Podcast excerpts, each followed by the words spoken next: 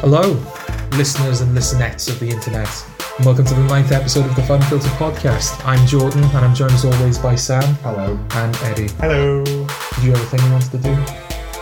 Um, I wanted to. Um, a video went up on the Funlimited page yesterday uh, that I regret. I don't regret what some of the things I said, but I regret that it was uploaded. Um, so I'm sorry about that, and um, apologies to uh, Fidzi. I, I didn't mean to put you in that position. I didn't know that would happen. Um, I didn't even know it would be sent, to be honest. But uh, needless to say, uh, I'm sorry. I just wanted to, I wanted to get clear the air. Um, so yeah, Okay, so um, we have things to discuss for this is the podcast. Okay. The first thing I've written down is The Irishman. okay. So, Jordan, Yes. let's start with because I Eddie's eating brioche, by the way. yes I am. It's worth trying. Well, I wonder where you're going to go from here because first podcast it was Skittles and Pringles, wasn't it? Yeah. And now we, you know, by episode one nine we've graduated to brioche. and where the hell do you go and from diet tonic water and diet tonic water. So where the hell do we go from brioche? along the way? Yeah. I just I, yeah, one of these days I'm just going to come in eating like a full dinner, just yeah, Full Sunday roast.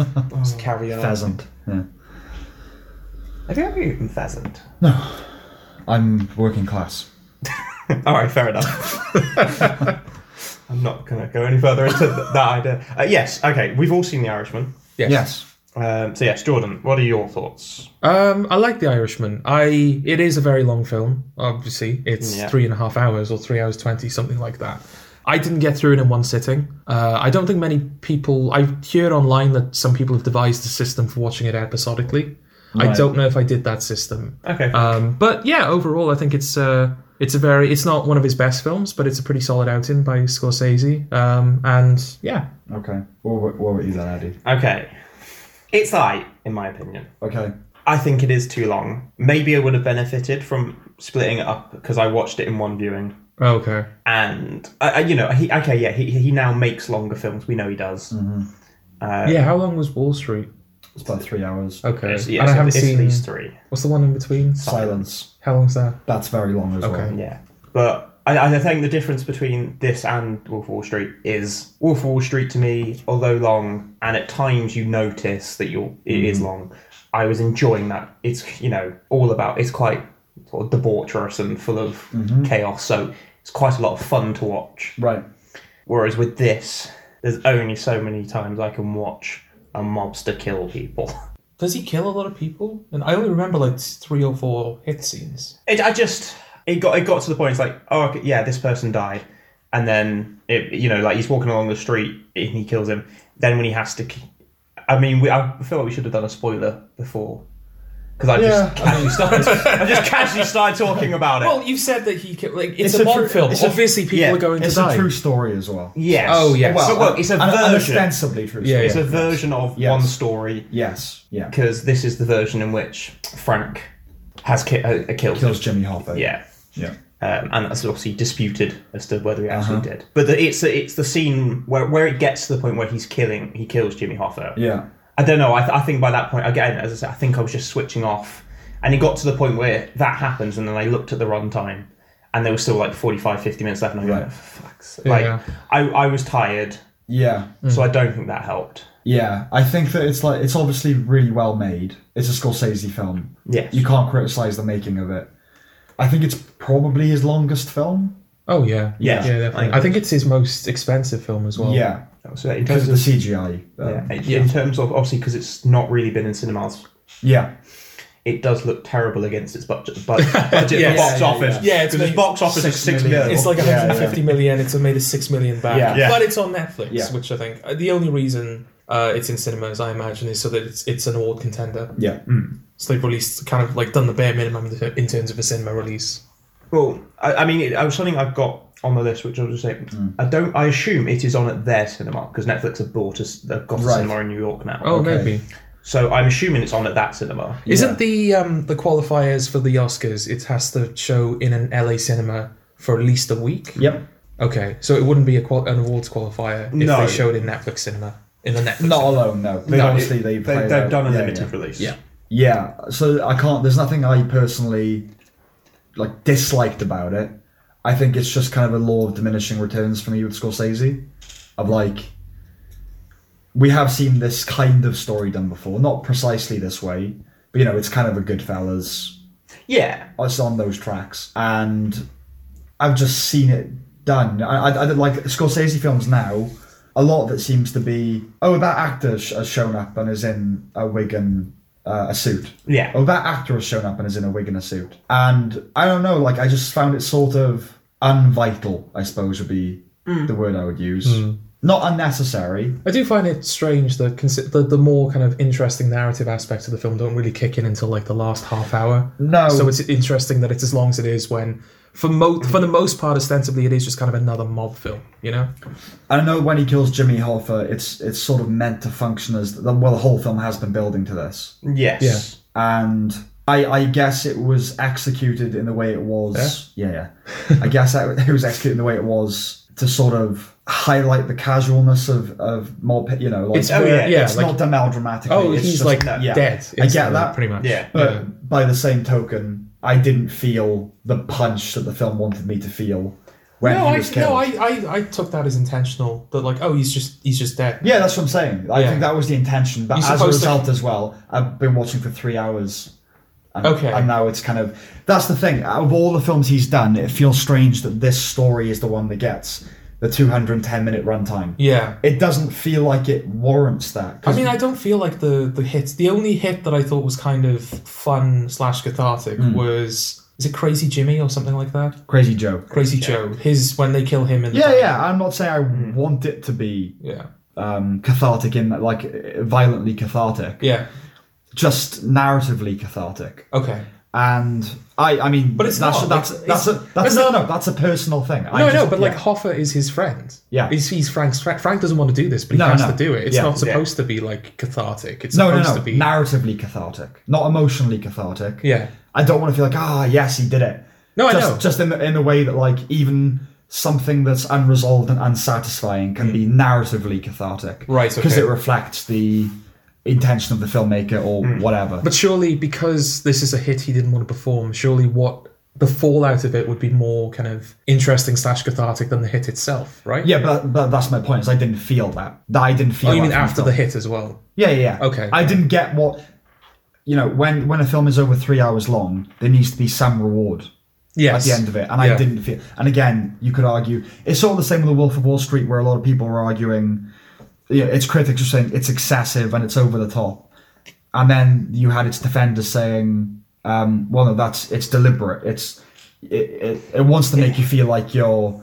Kind of sick with excess, Yeah. And Yeah. for a long, the long time, I didn't buy that, and I'm not sure I do now. Um, but I, I kind of understand that argument. So I could also understand people saying about The Irishman that the ending of it, it's not meant to be fulfilling. It just ends because the reward for a life of murder and lying is you're left alone in a nursing home Yeah. and it, anonymous and because it does just end. He's sitting there. Yeah, yeah, and it yeah. ends. Yeah. He, he I doesn't don't even. even- He, yeah, it we don't ends with even- him asking for the door to be left over. Yeah, and- Yeah. Open. yeah, Yeah, and- you- yeah. You we- know, like hey, the door left open. Yeah, but we it's- don't even see him die. You- No. like you would think in a story like that, it's like, oh, the final frame is him dying, but we Yeah. don't even get that. So I would completely get that argument of well, you're not meant to feel kind of complete when it's finished. You're Yeah. meant to sort of feel empty. Yeah. But a 210 minute film is like I need something more than that. I can't. You Yeah. can't leave me feeling Yeah. empty after I've given almost four hours of my life to this thing. Yes. It's um I don't know, but that is a personal thing, and I. wha- Like, because I also acknowledge at the same time that they del- they executed their intent perfectly. Yes. You know, I would I would argue, but yeah, I'm pretty Yeah. sure this is the film Scorsese wanted to make, Oh yeah, yeah, absolutely. minus the title, which I which threw me No. off the first time I saw that. yes. because Uh, in the film the title is "I Hear You Paint Houses," Yeah. Yeah. which, is the title of the book that it's based Yeah. on. Yes, and they've done it because because of the book, and it's a nod to both. So it's like, Well, they wanted to call it that. Yeah. I think, and, and the studio's like the Irishman. Call it the yeah. Irishman. So you get that title at the start, and then the Irishman. Why? At the end. Why did they want to call it The Irishman? I don't know, uh, but I'm pretty, I'm pretty sure that was a not creative decision. No. no, I think, I, I think don't- I heard in an interview him say they wanted to call it the Irishman, So, Yeah, um, so we- but we- we, wanted to call it that, so we had our cake and ate it. So. Yeah. Yeah. Because I don't know what The Irishman achieves as a title that I heard you paint houses doesn't. The ar- I don't know. It's just, it's kind of I don't know. I was going to say it, it adds a level of kind of not mystery. Because It's the Irish. oh, What does that mean? because De Niro is is Irish. He's like the only Irish Yeah, yeah. character in the film. Yeah, yeah. So okay, Yeah, it's he like stands out amongst. yeah, it's the- making a point that okay, Yeah. he's going to be our vet, but the s- film obviously makes clear that he's our main character. Yeah, yeah, so yeah. why does the title? It's just- also it's called I hear you paint houses, isn't it? Like, Yeah. Oh, yeah. Mm. It's that pivotal scene. Although the mob is And- now going to have to get some new code words. 'cause we- Yeah. we- you know, Th- th- but that, that, that's the clip that every show has been using as well. It's him on the phone with, with Pacino. Hoffman, yeah. yeah. You know, um, I hear you paint houses, and so it's that's what it's called. Yes, yeah. Um, in the same way that El Camino is actually called. I was just about to call back to There this. you go, yeah. the Last Frontier. yeah. Yeah. Um, but yeah, so n- like no complaints per se. Just it felt like okay. One of the complaints I do have, Yeah. and I don't know whether it's because it's those were the guns that were around at the time, so it may well be that those are how those kind of guns sound. Yeah. But I kind of felt like the guns felt quite fake. Like the noise Okay. they make. Fake in the sense that they don't sound like movie guns, or they don't sound like guns. Because movie don't guns and sound like- guns sound different anyway. I, d- I- yeah, I didn't think it sounded Normal like an gunfire actual- sounds yeah. actually kind of pathetic when you play it next to like movie gunfire. Yeah. Yes. It's supposed to pop, isn't it? yeah, yeah. Um, I, d- I ju- I didn't think it was either, and I Okay. think that I think that was probably the. But I remember just going.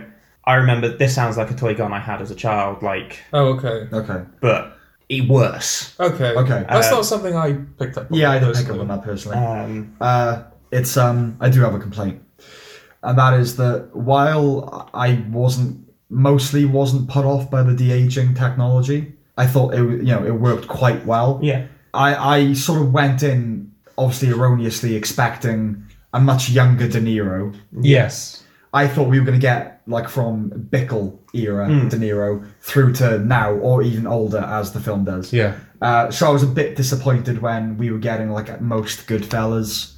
It's not. Yeah. Yeah, Yeah, I'm De not Niro. entirely. Sure. I think I read a, so- a thing somewhere where I think the youngest Pacino is is Yeah. like 39. Yeah, Yeah. So I'm 30s or assuming something, yeah. like they don't really go below their like late 30s. no, because there's not like- really a time in the film where any of them really look like young men. no. And I was No. saying like at the youngest they look about fifty. Yeah. I would say like again Goodfellas sort of Hmm. age, and Yeah.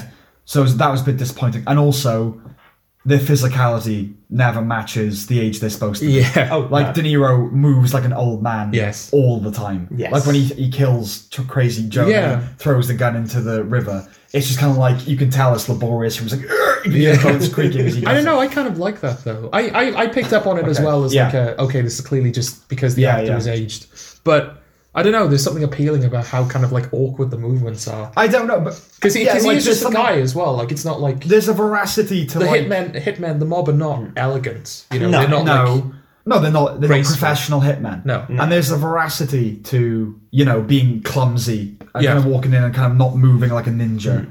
But it was it's the kind of awkwardness that's a result of uh, Oh, yeah, that's- of being a geriatric. yes, Yeah. that's that's and, and that definitely was the clear. problem. It's like when he kills Crazy Joe, he kind of spins, doesn't he? Yeah. Yeah. And like, like you know, and, and Dual wheels, wheels, the yeah. yeah, dual Yeah. wheels the pistols, and it's uh, it just came across as doddering rather than yeah, clunky, and it wasn't meant to be either. I think it was it was meant to be smooth. Oh, okay. He walks in, turns, spins, shoots. yeah, leaves. because it kind of Yeah. as he spins, it sort of transitions into like a panning Yeah. of the whole room. doesn't Yeah, it? yeah. So it is supposed to kind of tie it together. yeah.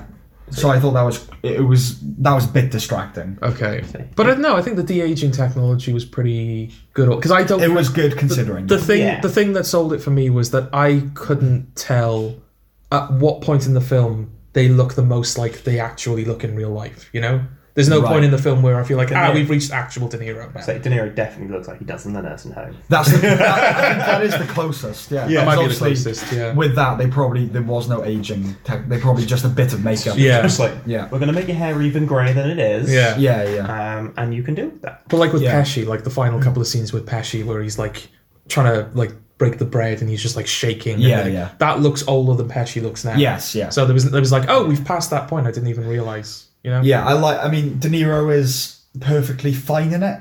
Mm-hmm. It's, it felt like he stopped turning in great performances quite a long time ago. I think this is one of the better ones he's done in the last decade. though. Absolutely, Yeah, yeah. But it, it's perfectly like functional. It doesn't feel like a powerhouse performance. you know? No, well, I wasn't really clear, and I don't know if this is just a product of the film or a product of the performance. I'm not really sure what that character's supposed to. Because there's interviews where, like, apparently De Niro brought this book to Scorsese, and he ended up getting really Yeah, emotional about yeah. the character, and that's what sold the film to Scorsese. Yeah. It's like, oh, we have to. Yes, he yeah. cares this much, we have to do it. Yeah, the but the huge- character feels very just kind of like, Yeah, oh, that's I'm just kind of here. that's you know? not reflected in the No. in the performance. Is he Yeah, exec producer, De Niro? I think so. Yeah, Yeah, It would make it's something sense. like that. Yeah. Um, Um, like I didn't feel even though like when he's has to kill Hoffa, you can tell he's not happy about it. There's no like he just seems a bit like, oh I don't really want to do that. As Yeah. opposed to, oh my you know, my clo- one of my closest friends Yeah. here, I'm gonna have to kill him. Yeah, and I know, like with uh, like in Heat, uh, which was De Niro and Pacino's first film, Yeah. like the, the kind of not the joke, but the the sort of established dynamic is that De Niro is like the button down, low key actor, Mm-hmm. like in Taxi Driver, where it's you know it's not Joaquin Phoenix crazy, No. it's Yeah. it's very subdued, and Pacino is over the top and fiery, you know, oh that whole thing, Hmm. Yeah. and that's sort of there in The Irishman, where P- P- De Niro is kind of more passive and De, Ni- uh, Pacino Yeah. is Pacino. Yeah. But that is a problem I have with it. I think that there's a good chance all three of the leads will be up for Oscars. Mm-hmm. And Pacino, but Pacino is just playing Pacino. Because he, Oh. d- he does that same voice in every yeah, film he's in. This is the same to me. This is the same Pacino you saw in Ocean's Thirteen. Yeah, yeah. Okay. Hmm. After like the 90s, he just started being Pacino. De Niro was fine, and Pesci, Yeah. it was nice to see him not do a Pesci. Yeah, Pesci's not But I- Pesci. Part of that, I would he was imagine- the best performance. I would agree, and I would agree that um, like that character is meant to be almost like a subversion of what Pesci is known for doing, Hmm. but also it's probably a necessity because Pesci can't do the Pesci thing anymore. yes. No. Yeah. you know, Um, Uh, and that's what Stephen Graham basically fills that Yes. void Yeah. of playing a role Pesci would have played 20, 30 years ago. yeah, I, I mean, I am interested to see what because Pesci came on board because of De Niro. Yeah. So I'm interested to know like what that conversation was. It's like because a part of it apparently was look, we we might not do this again. yeah. Yeah, we're all we're, we're old as fuck. Now. Like, we might not do. We might not get another the film chance. sort of is you know reflects that in almost kind of a meta way in Mm. that it's the end of the mob thing of like Yeah, this is the last it, it, it would it would kind of feel wrong if they did another one after this this feels like a final statement I was gonna say Yeah. The last will and and it's got testament. it's got the it's got Pesci, Pacino, and De Niro It's got in it, them all and in it's it. Scorsese. yeah it's like this is it this is the fi- the magnum opus Yeah. ideally it functions as the magnum opus I- of- yeah, of that But it's not a Mac. no goodfellas remains the magnum opus No, of, of, of the mob movie Yeah, I Yeah. feel like when taken um, as a film on its own, it's sort of like it's fine. You know, you watch it, don't watch it. I don't think Yeah. it really matters whether it's not like oh you have to see it, but it's also No. not a film that you should avoid either. No, no. but I think the film becomes better when taken in the context of Scorsese's career. I think so. This is the longest film he's done. It's mob movies which he made his name on. It's bigger. It's got all these great actors. Yeah. and the ending, which for me is like the best part of the film, is Right. after the half a hit when they start to get old and they're getting Yeah. like they're all in prison and like they're all dying off one by one. It's a shame that that's kind of less a feature of the film yeah because I feel like that's kind of um, the film maybe could have done a bit more with that.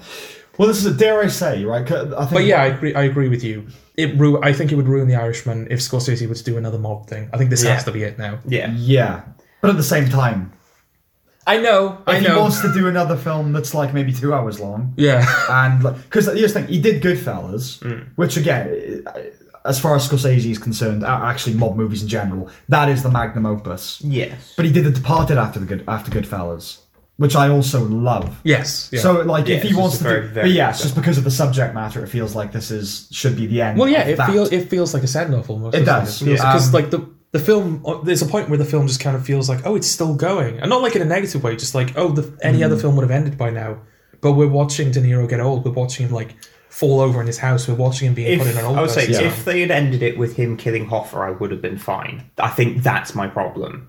If they'd have just ended it with Yeah. he's done that, and then that was, I would have been fine. okay. home. Okay. I think there's like okay, so uh, I've heard quite a few critics say that it's it's profound in the sense that it explores that the decrepitude of it of, of those characters and you know it's something that he hasn't done before.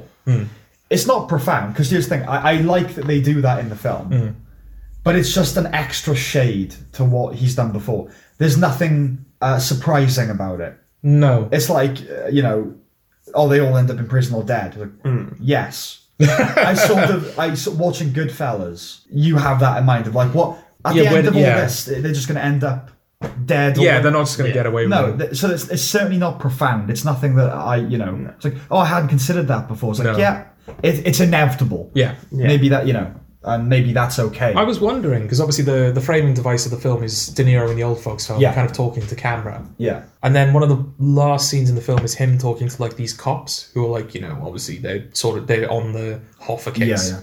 and I thought that was going to be the conclusion is that De Niro has like he's kind of realized oh there's nothing really left to defend, so he's kind of telling his life story to these cops. Yeah. So I thought it was kind of interesting that I don't know. I- Actually, I don't know what would be more interesting if they did that or if they went with what they went with, which was to the bitter end. He kept the fa- the secret of Yeah, but he wrote, he, I was he saying, wrote the I- I- book, right? yeah. Well, yeah. I think it, it's. Did he write the book or was it written about him? Let's have a look. Uh, no, the book was written by Charles Brandt. Okay. who's So- who's, who's that? Just a writer, I would imagine. Okay. Uh, he's a former investigator and writer. Oh, okay. All right. Oh, so maybe he's one of the one of the guys he's talking to. Yeah, maybe. But as far as I, I think I'm aware, they've gone with how it ends in the book. Okay. Yeah. yeah. Um, Yeah, the film is more of a theory, isn't it? Than Yes, yeah. than a well, so many typical people have true story. confessed to killing Hopper. Yeah. Uh, Hoffa. Hop, hop, Hopper. Dennis Hopper. Um, that yeah, this is one version of events. Yeah. So yeah, it's kind of you know, um, it's good. Yeah, It's good. it's good. Yeah, Um, it's long. but It's it is long. good. I will actually. I yeah. Uh, let me quickly check what that proposed viewing It's 209 minutes long. I, system I is. yeah, I, I I'm wary of that. Like, I completely understand if you don't want to watch it in one sitting. Like, I get Yes. that completely, but I don't think you should impose uh like an episodic structure on it. I can't really advocate for watching it in one go because I didn't watch it in one No, go. that's fair. I don't know if I well, I watched it in two, Uh, yeah, but like I in wa- the yeah. same day. I watched hour and a half, had something to do, and then went back to it. So it was essentially one viewing. Yeah, I think I But- think though I think for most people because I mean I watch I mean we all kind of watch films a lot. I watch Yeah. films a lot, and it Yeah. intimidated me the running time. Yeah, yeah. So if it if it makes Oh people no, increasingly. Like the, the wider my film palette becomes, Yeah. the more longer run times are unappealing. yeah I, I guess that's kind of obvious in the sense of I watch more, so I, I want them to be shorter. well. But I've also over the years kind of accrued the the general impression that a film doesn't really need, need to be longer than two hours long. No, it doesn't. if I were you to can say everything you want to say in two hours. if I were to say the run the the amount of minutes that Yeah. each episode quote unquote lasts, would you Yeah. know roughly where in the film we would be? oh god, no. Okay. No, no, no, no. all right. This because one thing I will say about it is In that case, uh, listeners, uh, you interrupt me a lot this episode. I'm sorry. Middle I, I thoughts. No, it's just because I'm aware that if I don't say things, I'll just forget about them Okay. and they won't be addressed. So, listeners, I encourage Kevin Sweeney, a journalist named Kevin Sweeney, apparently devised this system. So, if you're interested in watching The Irishman and you really don't think you can do the three minute 20 runtime, look up his Three system. Three, minute twenty. hour 20. yeah, if it's three minute 20, you've got no excuse, which, really, do which you? version did you? I'll watch that for three minutes and twenty. But yeah, apparently he's devised the system. So, if you genuinely don't think you can do the runtime, but you do want to see it, maybe look that up. Maybe Is it that'll help. okay? But what's the fun filtered uh, recommendation? I say if you can, if you think you can do it in one, do it in one. Yeah, I would have preferred to watch Yeah. it in one. So, Yeah, I just By don't all want means. to rewatch it. I'm not you gonna don't lie. rewatch. No, but that is another problem with extended runtimes is you're you're in no rush to watch it again. I'm not saying Yeah. that everything has to have good rewatch value, but that that kind of runtime is really an event of like, oh god, I'm kind of in the mood to watch that, but it's too fucking two hundred ten. Well, the question is, if it was a shorter film, would it have more of a? I know it would have more of a rewatch value. Yeah. But take like Blade Runner twenty forty nine for example, Right. which is also a very long film. yes, But I feel like if that was a shorter film, I still don't think that has much rewatch value because it's very like well, I don't it's- know. 'cause it's very tonal, Here's the thing, you know? because I we saw that in the cinema. yeah, and I have the DVD and I really loved the film. Mm. And I've wanted to rewatch it loads of times. And since seeing it in the cinema, I never have purely because of the runtime. okay, So, because, and yeah, because it is a very languid I've only watched it. film. once. yeah, It's not dense. in You- that yeah. way. You sort of Yeah. like bathe in it as opposed to experience it. Yes. you know. Yeah. But with The Irishman, I feel like if it was like two hours or Yeah. whatever, then it is the type of film that you could just like, oh, I'll stick on The Irishman and I'll just watch that. eh, Yes. You know, because Scorsese does make the pace is always very well judged. and like with the Irishman, I think that considering how long it is, it's it's not there's not much fat. No. It's not an indulgent film in that way. Hmm.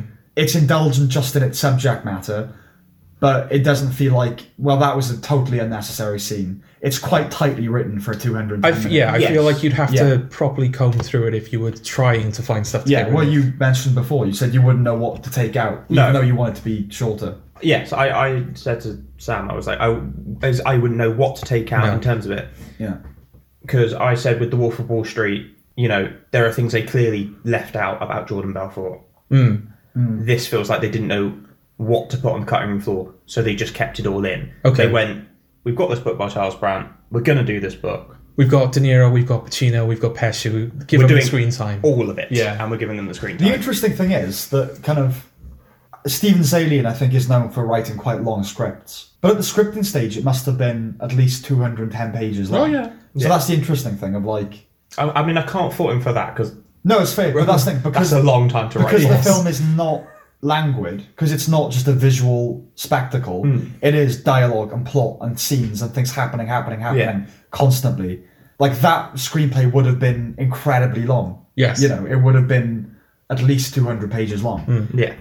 so i wonder whether he wrote it as kind of a first draft i'm like right oh we'll cut it down like you know what actually it's kind of it's all there Yeah. Yeah. let's just make that you know Maybe. Yeah. I will say, I did quite like Ray Romano in it. yeah he was Oh, it's a nice surprisingly surprise, yeah. surprisingly quite good Yeah. not that he i thought he'd be bad but No, but just Yeah, It was, he raised he raised his game to Yeah. that, that level. Um, obviously, it's now the second film this year I've seen with Jesse Plemons in it. Okay, yes. yeah, yeah. Only Oh, two scenes. There's, there was nowhere near enough Jesse Plemons. I don't Um, No. think. It was just But he pop, he's in Black Mass as well, so he just pops up and he's like, I guess he's got like a gangstery kind of face. Yeah, maybe. But I yeah, just it's the scene. The one thing I will say is there's a scene where it's like after I think he's realised that because um, Hoffer is like what is Father. fa- uh, yeah, but is he actual father or like stepfather or I'm not sure. yeah, I'm not sure. it's, it's his something, it's father. something like that. Um, and it's, it's the look on his face is just um he's dead now. yes, He's realised that he's just driven Yeah. De Niro there to Yeah. kill him. Do we know what happens to him? Because he drives off with one of the guys. Just carries on his life, I think. I don't know. Yeah. But then thinking about The that, fucking the fish.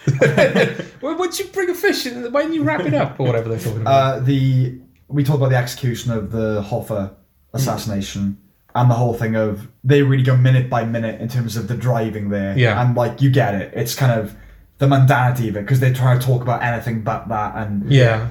I'm thinking about it. Maybe some of the reason it didn't have the impact that it should have done is because of The Sopranos. Because I've seen all that done. Oh right. Yeah, okay. I've seen it done that way in The Sopranos, of like the Yeah. mundanity of next to the ultra violence and the, you know, people just go home after it Yeah. and have to cook dinner and. It could also just be like a tension building exercise that just I think didn't that's what they were work for trying to whatever do. it Yeah. was. yeah. It was an interesting little um, tidbit actually. We've uh, just started watching Boardwalk Empire Yes. we because are. I haven't seen Boardwalk Empire before. No. Uh, and Stephen Graham is in that playing Al Capone. Yes. Right. And obviously the first episode is directed by Scorsese. Yeah. So I think I saw the first episode of Boardwalk Empire maybe a day or two before The Irishman. Yeah. So it's just like when I saw Stephen Graham again, it's like, oh hello, I just saw Yes, you yeah. like a minute ago as like a gangster guy. Yeah. I don't think that enhances anything at all. No, a, That's a an lot, a interesting Hmm. lot little- of boardwalk faces show up in um, The Irishman. Yeah, I think he's recruited a lot for his posse. You mentioned that, and then what came to mind because I recently watched Once Ato- Upon a Time in Hollywood, Hmm. I, as did and- I, yeah. and what's well, I'm trying to find Chuck Manson on this. Uh, so Damon Harriman is yes. the man, So here's he he played Manson in the film, and Yeah. he's now he's also playing him in a, Mindhunter. yeah. Yeah. And I they just sort of to my sort of mind of that's who he's going to be known now for playing Chuck Manson. It is weird to, to be cast in the same role in the same year. He does look like him though. he does. He really, and I don't know how much of it is the filmmakers, like how they've made him up. But he, But he, he looks does like with him. makeup. He doesn't like l- particularly look like him without it. Okay. Not makeup, you know, like wig and Yeah. everything. Yeah, Like yeah, yeah. I, I- I never would have thought. Oh, Damon Harriman is like the obvious choice to play. yeah, Because I was familiar with him before these things. He's, Hmm. he's in a show called Justified as kind of like the an idiot comic relief character. right. Uh, but I mean, and like very different versions of the Manson performance as well. Hmm. In terms of like in Mindhunter, that is a not a character study, but that that's a, a s- he gets a scene, he gets a showcase. Yeah, they kind of like Scene. make a Yeah. point of um, showcasing his sort of like the thinking behind everything he did. Yes. Whereas in Once Upon a Time, it's almost like a cameo. It's a shallow cameo, yeah. yeah. Yeah. I was Which is fine. because he's in it for like a couple of shots. You one scene Yeah. for a couple of shots. Yeah, That's all you got. that's of it. it. And I was really surprised. Yeah, and I get it. Like they're already dealing in delicate areas. Like they don't want to Yeah. show too much of Manson. But I will say, like it, Once Upon a Time in Hollywood, I wasn't a major fan of either. But when he sees when Sharon Tate comes out of the house and he kind of like clocks her, like because he's obscured by the woman he's talking to, his face is obscured, and then he kind of just tilts his head to the side, and that generally felt quite chilling. Mm. Like obviously no historical context of it, but just something about his It's weird because expression as It well. feels like that shot is like the setup to a grand reveal. Yeah, Like yeah. the camera is supposed to pan to the side and then we see. oh, it's Manson. but he kind of like preemptively. it's Yeah, almost yeah. like, oh no, no, the film's not ready for you yet. Yes. Why are you showing your head? Yeah. I would say the, th- the thing with that is obviously I know w- you know Tarantino is known for subverting the truth and like Yes. changing history. yeah. Yes, he's done that. But going into this, I had completely forgotten about that. So when she doesn't die, Yeah. I was like Ah. Spoilers. Spoilers for Once Upon a Time in Hollywood. Um, when yeah, when she I mean it's been out for a while. Like so that's basically on DVD. I feel now. like that's one of the first things people talk about anyway. so Yeah, yeah, people should Um, broadly know. But yeah, when she doesn't die, I was like, oh shit, I forgot he does this. Yeah, I yeah. was like, and then went, hey, because he killed Hitler in Inglorious Bastards. oh yeah, I forgot he does See, this. I- there was quite a lot of um, anxiety when it was revealed that Tarantino was doing a film that sort of dealt with the Tate murder Hmm. because he's not exactly. Well, he's a child, isn't he? He's a great film. He's a He brilliant gave, Oh. he filmmaker. gave DiCaprio a flamethrower. yeah, he's a brilliant filmmaker. But Quentin Tarantino is not a sophisticated uh, writer. Let's say. No, no, no. Good dialogue. Really great dialogue. But it's not mature. I wouldn't hire him if I was making like a really sober, l- like look at a subject. You know, it's it's fun. Yeah. it's fun is what he does. So, but when he's dealing in real historical atrocities, it starts to become. Uh, Yeah. and I'm not like you know, you have to be uber careful about it because I love Inglorious Bastards, and I'm not going to begrudge an indulgent sequence where Jews kill a bunch of Nazis and then kill Hitler. I'm okay with that. The same with a slave killing his masters. You know, I think once I was not worried, but like when I sat down to watch Once Upon a Time in Hollywood, I was like, please, Quentin, just like be respectful. and it was like quite ni- a nice surprise that it was sort of the inversion of. It was gruesome, the ending, Yeah. and it was. I loved it. It was a great explosion of violence, but it was sort of like I don't know. It felt slightly more mature than Django and Inglorious, where it was. Yeah. You had that ending where this is the, the very end, so proper spoiler alert. Uh, when DiCaprio is outside his house after everything's happened, and then um, the neighbor, or, you know, the friend Yeah. starts talking to him, and then Sharon Tate invites him in. Yeah. You just have the shot where it's kind of rising above the houses, and you're like, okay, th- this was just a kind of a fantasy of how it could have been better. yeah. You know what I mean? And that felt slightly more, slightly more mature. Hmm. So that was quite a pleasant surprise. I thought the one thing coming into it is I had seen a trailer, and in, in the trailer you see Brad Pitt, Cliff Booth, Yeah. and the young girl in one of the Right. trailers. And I was like, given how it is, it's 2019, the Me Too movement and everything, Right. I did wonder how, because it looked dodgy from the trailer. Okay. so I was like, how is that going to do? And actually, I thought it was handled quite maturely, and I was quite, I Right. was like, oh, okay, What do you mean by dodgy? he's a slight, he's an aging man, and she's an under 18. Right. So Oh, it- okay. it, looked like, I, and you know, and even in the film, there's a thing. She's like, "Do you want me to suck your dick while you're driving?" sure.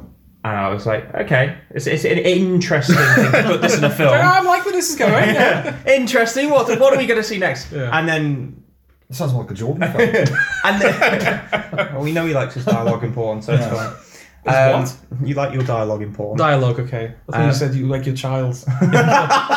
Porn.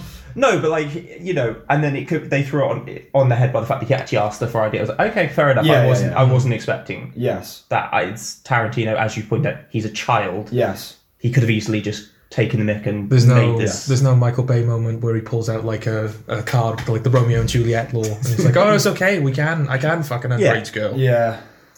Anyway, back to the Irishman because Right. we completely just. Well, is there Okay. any more thing more to say about it? Yeah, 'Cause we no, sort I of think got, that was- we got onto Once Upon a Time in Hollywood. Yeah, I don't yeah. know If there's anything you want to say about that, Uh, no, I feel like I said everything I wanted to say about The Irishman.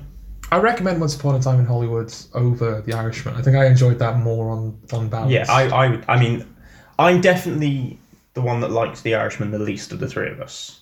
Yeah. Yes. Well, I, I appreciate it. I wouldn't say I I did like The Irishman, but as like a you know, oh, that's a good film. I'll as tell you opposed what, I, I d- I don't know what I enjoyed more, is the honest answer. I recommend The Irishman more than I recommend Once Upon a Time in Hollywood. to- okay, Just as like a, why don't you try watching something different?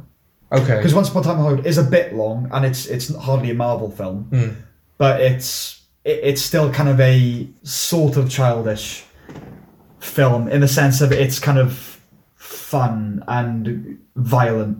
You, you know what I mean? okay. in, in that Tarantino goofy way. The Irishman fe- definitely feels like a more mature offering. Okay. So just for the sake of that, I would say why don't you give that a go? Okay. Uh, but I kind of broadly recommend both, I suppose. Oh yeah, Yeah. I, I recommend Um, both. Tarantino is also a law of diminishing returns for me. Where I, I love, he was pr- pretty much my favorite, favorite filmmaker when I was a teenager, and now I kind of roll my eyes more at him than I don't. Right. Um, I and come do- on, I do, Tarantino, I why are you do doing that? think because this is technically speaking Is num- that you, or number has he nine. changed his? Oh, I think that's me getting older. Yeah, Hmm. because I don't feel like he's changed that much. you No, know? his this, films fi- are this film worse. this film feels like the first kind of a gesture at a departure from what he's known for. You know, like In what sense? Hateful Eight, Django, Right. Inglorious, they're all kind of the same sort of thing. Whereas this feels like Yeah. a bit more like an outlier in terms of his filmography. Well, he doesn't drop the M bomb in it, does he? No, but there's also kind of So no that's- opportunity that's for a him to do change. that. No, but I mean, like he's you say that, but like he has fabricated opportunity for himself to do that in every other film. But he's also, made. he's like in slave times or in like you know, th- yeah, yeah, he's kind yeah, of okay, like, okay, but okay, but if we're going to talk about that in particular, you've got to you've got to question the the thinking behind that is which came first, the chicken or the egg? okay. Did he want to make a film where you? I- can't I say that can't word a lot? imagine No, that I don't he's know. just I like- genuinely think it, not like oh, I I love that word so much, I'm going to make a film about it. I think he loves black exploitation films, Yeah. and wants to be allowed to use that word with impunity, Okay. and so makes films where it's kind of okay to do that. Okay. Inglorious Bastards, it's acceptable in a way because they're Nazis, Yes. slave owners and Django Unchained, but then you've got Pulp Fiction where he says it in Pulp Fiction. he casts himself as a guy. He casts himself as a guy who just says it. And Yeah, you but know it's- full well he sat down looking at the script going, I didn't say this. Yeah. Yeah, yeah. Fuck yeah. Yeah, but it was the '90s. No one cared back then. You know. Dude, what the Rodney King riot? It was like the Rodney King riot. Um, I'm sure less No, people definitely would have would- given a shit than yes, they do now. yes. Fewer Less people would have given a shit. Yeah. People would have given less of a shit. Yeah. And also, even if they gave a shit, they wouldn't. Have, they would have said less. I agree. now people everyone might is- have been uncomfortable with it. Now Yeah. Mm. he would, yeah, he'd get boycotted and Yeah. whatever. Which means if he does, because this is what technically film number nine. He If he said can. he, his thing was he'd do Yeah. ten. It's not. It's more than nine, but yeah. Yeah. Yeah, but he- well, in terms of what he calls What he thinks is is yeah. ninth film. he ignores the low, the lesser films. yeah, Yeah. Which means we've technically got one film left. Yes. If Yes. you're going off what he said, Yeah. um, which I, I know we've talked about the fact that we both think he'll probably just carry on. I think he'll just carry on. Yeah. Yeah. But I do wonder what then will be the next film. He's Well, Kill Bill Three has been touted as a possibility, as Yeah. has the Star Trek film that he was going to make. yes, Which eh, I'm not sure he's the man for Star Trek. I no, I I think they'll end up leaving Kill Bill three because before this came around, Kill Bill three was in talks then. Yeah, it's been in talks for years, isn't it?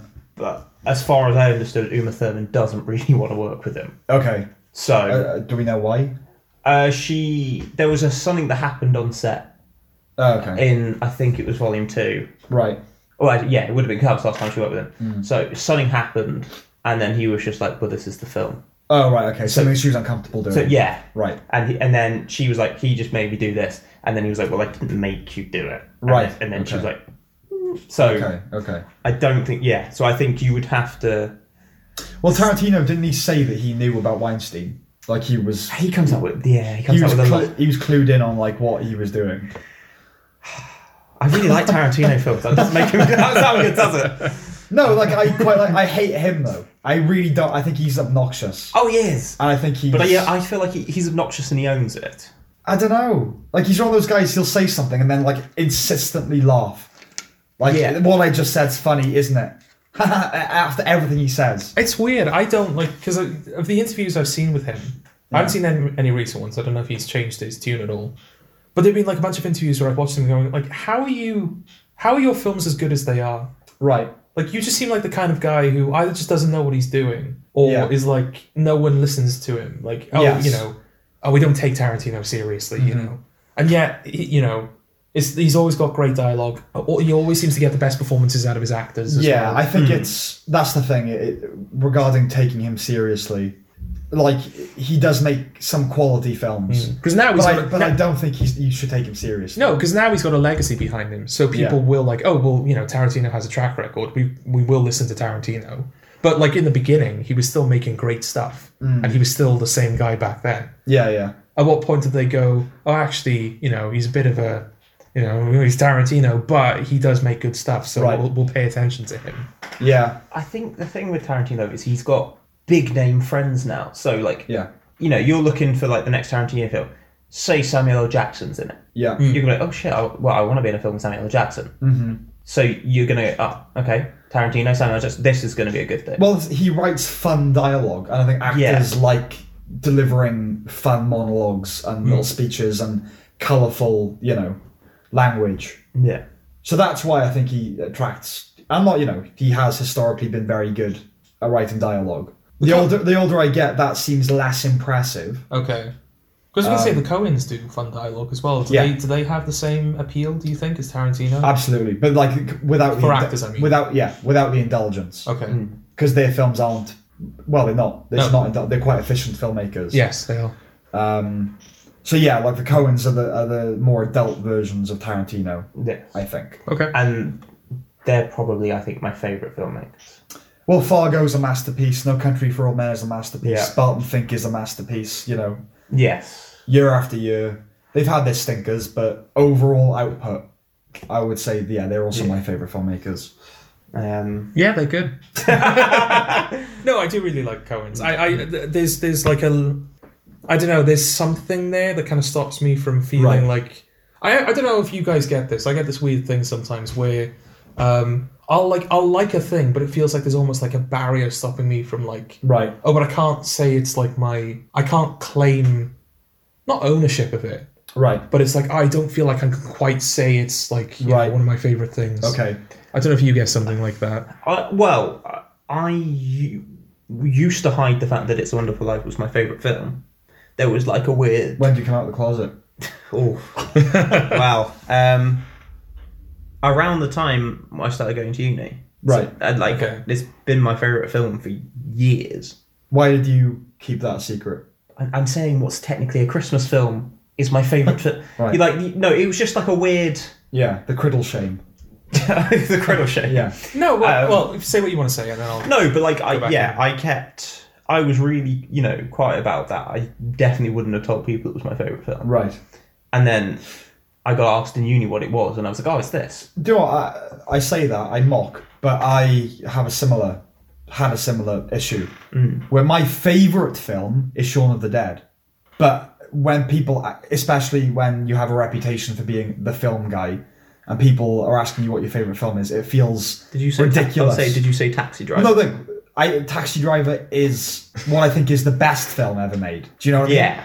So it's not a lie, but I would definitely, to people who I wasn't close with, say Taxi Driver. Because yeah, if you're saying Shaun of the Dead, if it had a better title even, because it's it's a, it's a it's a, pun. parody pun It's a, title. it's a pun on Dawn you know, of the Dead. Shaun Yeah. of the Dead. You can't say that as your favorite film.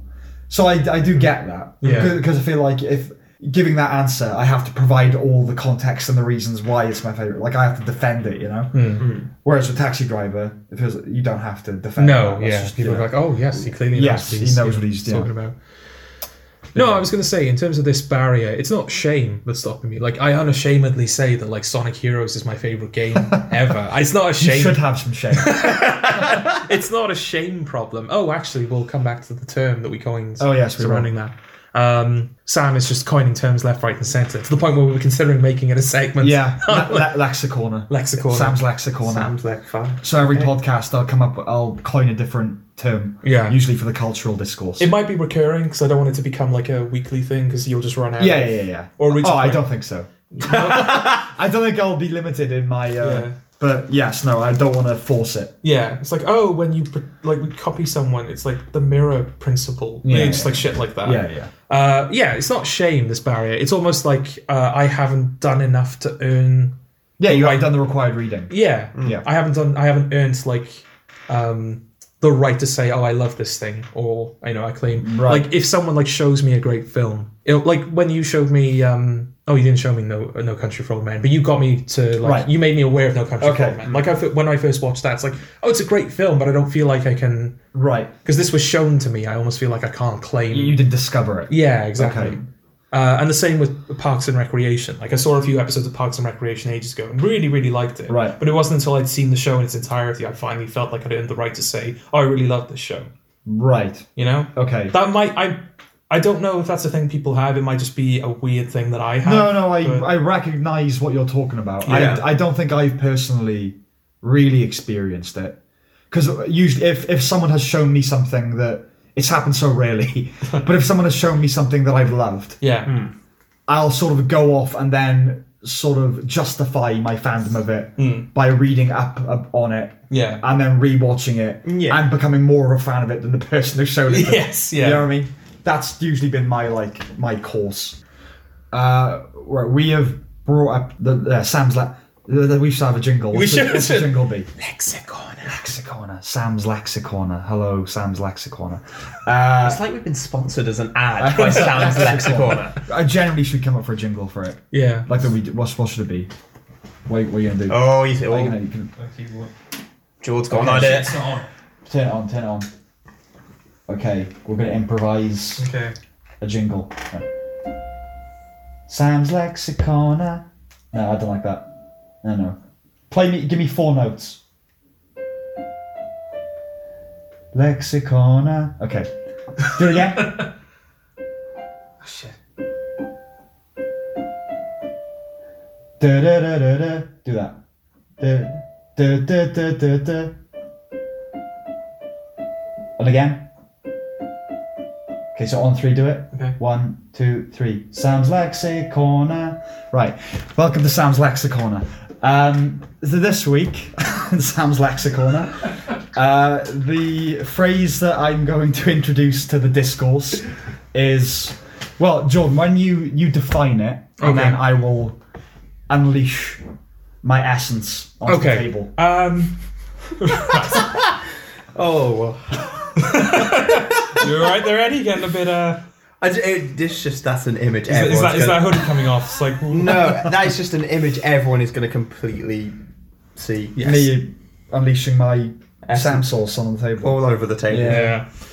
Yeah. Um, is it better if you just say it and then I define it? Because I don't know how to define No, it because the without big using. the big reveal has got to be the okay, term, surely. all right. Okay, so uh, So uh, well, previously on Sam's Lexicorner, um, there hasn't been a lexicon. This is the no, first no, lexicon. but no. Okay, so ret- retrospective re- Lexicorner, Okay, right.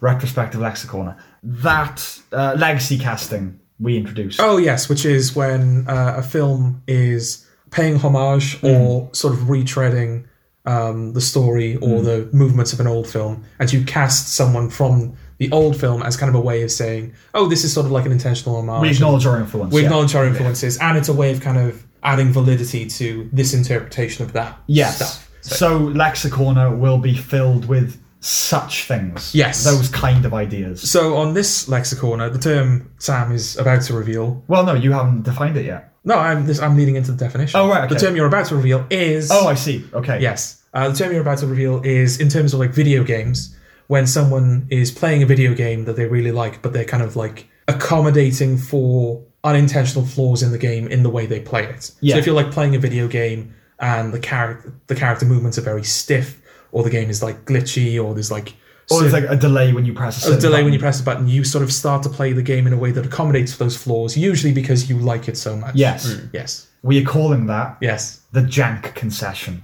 The jank concession. Jank Yeah. concession. Ah, Yes. Yes. When the game is a bit, because I was going to say when the game is a bit janky, as Yeah, well, but that okay. kind of gives it away. Yeah. Yeah. When the game's a bit janky, uh, and it's obviously not intentional, but you accommodate for that through your gameplay. Yeah. So, for instance, if a, a you know when you have to jump and press triangle, Hmm. there's a there's a few seconds delay.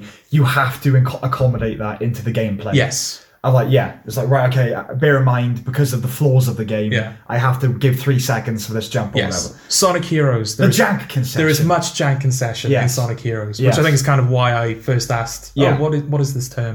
yeah, the jank concession, The jank concession. and that's this week in Sam's lexicorner. Shit, I turned it off again. Hang on.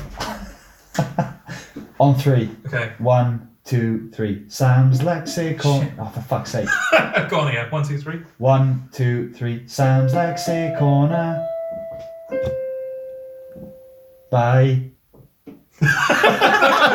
I was just finishing the two, These- so you didn't have to do These a thing. will get better over The Oh, each week. jingles will improve. Yeah. Okay. So, um, yes, so the new uh, James Bond trailer is here. Yes. No Time to Die is the name of the film. Yeah. Well, let's talk about that first, shall we? What do you think of the title? I think it's shit. It's just bland, isn't it? Yeah. Yeah. I think because when they announced the title for Spectre, Hmm. I didn't like it. Okay. because we knew Yeah. where it was going. I, I, I feel like Spectre, as soon as you could see where they were going with it, Yes, okay, but like beforehand, like I remember the trailer being quite good, and Sam Mendes was back directing it, so I was like very hopeful. And, And- Cri- and and Christoph Christoph Waltz. Waltz. Yes. Yeah. Christoph Yeah. Waltz being the villain. whereas now the two trailers come out and Christoph Waltz is in it, yes, and as soon as he came into the trailer, I was like, oh no. yeah, they, they do. They're trying to do a Hannibal Lecter thing, aren't they? I think. I. Yeah, I, so I don't think much of the title. no, The one thing we don't know yet is who's singing the theme song. That's not out yet. no, that's true. Yeah, because I suspect that whenever the film comes out and we get that basically guaranteed to be an Oscar nominated song, Absolutely. Yeah. um, Mhm. if Sam Smith can win for it, fucking anyone can. I agree. Do we um, have any suspicions as to who it might be? I There don't know, it's is a, always the same people. there's a, isn't it? yeah, there's a few people on this. There is an artist called Tom Walker who keeps going on about wanting to do it. Okay. Okay. And someone's theory was the reason he keeps going on about it is because he can't tell anyone he's doing it, Right. right. and so Okay. he just keeps putting his name out there. Okay. Obviously, Radiohead are often floated because they did one for Spectre. Yeah, um, Ad- Paloma Faith, I hear talk about quite a lot as well. yeah, Adele is Right. Okay. still in the conversation. Has that ever happened where someone's done two Bond themes? yeah, Bassi did three, I think. Okay. Uh, Yes, but I, d- you know, I mean, some of the more modern songs haven't been great anyway, No, I like Skyfall. and I like you Kn- know my name. Yes, I like Skyfall with the exception of I think it's quite um, unforgivable to rhyme Skyfall with crumble. I, I think that's fair enough. unforgivable. You Yeah, can't do that's that. fair. Yeah, that's a bit much. But Um, what what do you rhyme it with? You know? Or fall. Yeah. There's quite a lot. No, well, Skyfall. You got to factor in the sky as well. Right. You know? Skyfall, let them tremble. Well, give me two minutes. So, okay. yeah. Yeah. Okay. Do your thing. Oh, also, um, we won't talk about Doctor Who again, but the first episode of Doctor Who, which is coming back on New Year's Day, is called Spyfall. I saw that. Yeah. Yeah. It's gonna be shit. Is it? Because it's like MI6. I think they're dealing with MI6. So like, oh, James Bond reference. Yeah. Aren't we clever? Right. Yes. So the trailer. Yeah. Uh, so yeah, we don't know about the song. Um, we've obviously got the trailer, we've got the title. Uh, Yeah. Um, so before the trailer came out, Mm. we had the teaser, um, which came out like two days before, and basically went, "Hey, two days time, we've got this film announcement." Yeah, I'm uh, increasingly it beca- it's becoming like a, a Russian doll, where it's like you get a teaser for the teaser, and then even in the teaser, you, know, you get like a few quick images, and then this welcome to the James Bond trailer. Yeah. Yeah. Why do- why are you previewing the preview? I Yeah. don't know. Well, part of it is just because people's attention spans are going down the drain, so they need to show you like the the. I think it's genuinely like, oh, we'll show them like the exciting parts of the trailer. It's mad. That's mental. But another another theory I have is because on YouTube, for the most part, you get like five seconds before you can skip an advert. So I think they put all of the like Right. good shit in, Ah, in the first okay. five seconds Right. to kind of catch Keep your you attention, and then Right. so that you don't skip the advert. Okay. I think that's Ladies genuinely and one of gentlemen, them. just install ad blocker. It makes your life so much nicer. Indeed, it does. Indeed, it does. Sorry, content creators. I'm just. Us. Well, yeah, it, it will fuck us over in the Yeah, end. Of the at least day. at, at least at this time, we're not putting ads in our content. No. If there are, it's not because of us. Um, Yeah. So yeah, we don't. It doesn't really. But y- yeah. So with the trailer, uh, obviously Christoph Waltz is in it. Yeah. We get the first glimpse of Rami Malek. Looks like a ponce. He does look like a Ponce. Um, I'll talk in a little bit about a, a, a theory I mentioned to you that's Yeah. Mm-hmm. been touted on the internet. Money Penny's back, Q's back. Um, Yep. The new M Yep. is back. We, Tanner is Tanner back? he's not in the trailer. Okay. Oh. so I don't know. Okay. Um, we've got a new double O Yep. who is female and black. Indeed. That's a real one to say hashtag me too, just because it feels like that's entirely the reason Okay. they've gone that way. Um, No, hang on. I feel like you're waiting for me to kick off. That's why I, I just let, let that silence hang. um, Me Too isn't the. Is no, that it's, right? it's inclusive. It's I don't. Oh, Is that- it's that ballpark. Is yeah. that Me Too? no, it's not me too. No. It's that you know. It's that yeah, it's that Okay. ballpark. Um, but you know, um, we've got her. yeah. Uh, it's got the return of the Aston Martin DB5. Mm-hmm. It's got guns that come out of its um, headlights. Yes. which makes me really I want was to do gonna donuts. say- I really want to do donuts in the DB5. You sounded really excited. It's like, Oh, Yeah. it's got guns.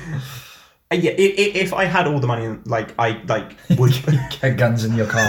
no, no, no, no, no. I'd buy a DB5. So Okay, seeing it, okay. I, it's yeah, I love that. part. right. Okay. Is Okay. that is that in Skyfall? Uh, yes, he has one in Skyfall as well. But it blows up. Yeah. So he's got another Okay. one. oh, okay. Because He's got they, another one. they- yeah, they just keep buying him Aston. What's the salary for a uh, secret agent? Oh, it's it's fairly high. Okay, because I, you know, I never really thought about that. Hmm. Because obviously, there's all these exotic locales, these guns, you know. Well, they usually Like, give how him the much do they cars. actually make? Because I mean, like government employees make shit. so, yeah. Is he Yeah. like? Is he having to pay for his own like plane tickets and Do you stuff? think he has, Or is to, that? do you No, think he has- no. do you think he has to keep receipts? and he has to get MI6 to uh, I'll validate. say, that? Oh, t- to be fair, they do usually moan about him having to bring. He's like, can you at least bring it back in one piece this time? Because they're supposed to need it again. yeah, like, So dude, he's- dude, I'm sorry, I, I, it's the premiere in this time. We're not putting you up in the fucking, you know, this can five star hotel. But then in Casino Royale, Yeah. he wins a lot of money playing poker. Yes, that's so, true. y- y- I mean, the, That's ma- true. Mm. the man probably is paying them back all his debts. Yeah, by he's a gambler, gambling. isn't he? Yeah, yeah, that's fair. Um, but he also spends a lot of money on gin and He does. martinis. So, Yeah. I think he frequents hookers, like high class call girls. oh yeah, Okay. yeah. Well, I, I mean, not in this Well, he film. Not in this film, No. Yes. because in this film he has a girlfriend. Yeah. Oh well. Possibly It a looks wife. like they've broken up, doesn't it? Well, yeah, it's yeah, because she's hid. You know, he thinks everyone's got a secret, and she's hiding something from him. Yeah. and she very clearly is. Yeah. Um, And they, they clearly are estranged. Yeah, Yeah. I suppose I want to say it's nice that they. I think it's nice that we've got what is essentially a Bond girl in more than one film Yeah. because that's. I feel like that's new, Yeah. Yes. but I also think it's going to completely undo anything that they did with her in the last film.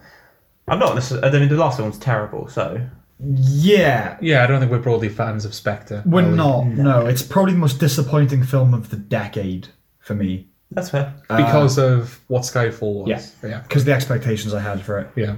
Also, then more of a disappointment than Dark Knight Rises. Yeah, because I liked that when I first saw it. Okay. That's withered on the vine since. Whereas Spectre, I immediately was not a fan. Yeah.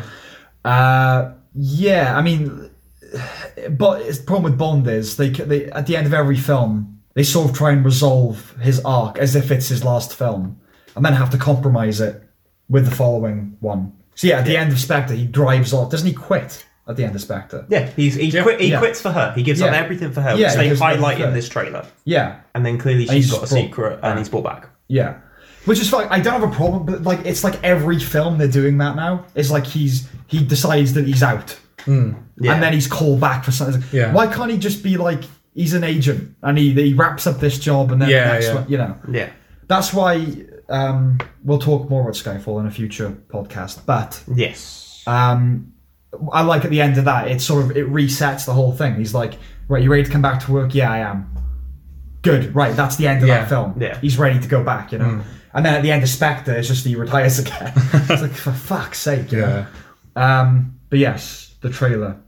I mean, it looked good. yes, It looks like a good. Well, it is a good trailer. yes. It, it, it's a good trailer. It's well cut. Rami Malek looks like a ponce, but Yeah. vaguely interesting. Yes, but there's also there's that like I love a vaguely interesting Ponce. yeah vaguely interesting puns. but they've got that stuff that like voiceover stuff in the trailer where it's Rami Malek saying uh, something like, "You have license to kill." You something something. It is like looking into a mirror, a dark mirror of myself. So all the Bond villains of, of the last few years have been like the the shadow of Bond, Yeah. of like what could have happened if he'd gone Yeah. a slightly different way. It's like just do something different, man. Because he's related to Blofeld, isn't it? And it's all connected. and they've got like the cracked mask motif. It's like I get it. Like this could go one of two ways, you know.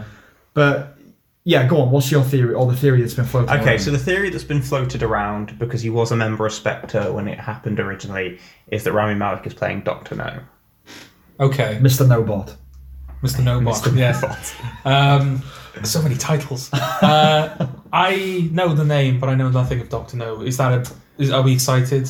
Are we supposed to be excited for Doctor No? Not really. I mean, it's not like a. I just Blofeld coming back has happened recurringly. So that yeah, Yeah. you kind of get that. yeah. This would be, I think, the first time they've brought back someone else like that. Yeah, because obviously what they did is they had all the villains from Casino Royale through Skyfall and then tried to bind them together Yeah, Through Spectre. through Spectre. Yeah. Oh, they were actually all operatives of Spectre. Yeah. So this would be the first, like, right, it's Spectre now. Spectre are the villains. Yeah.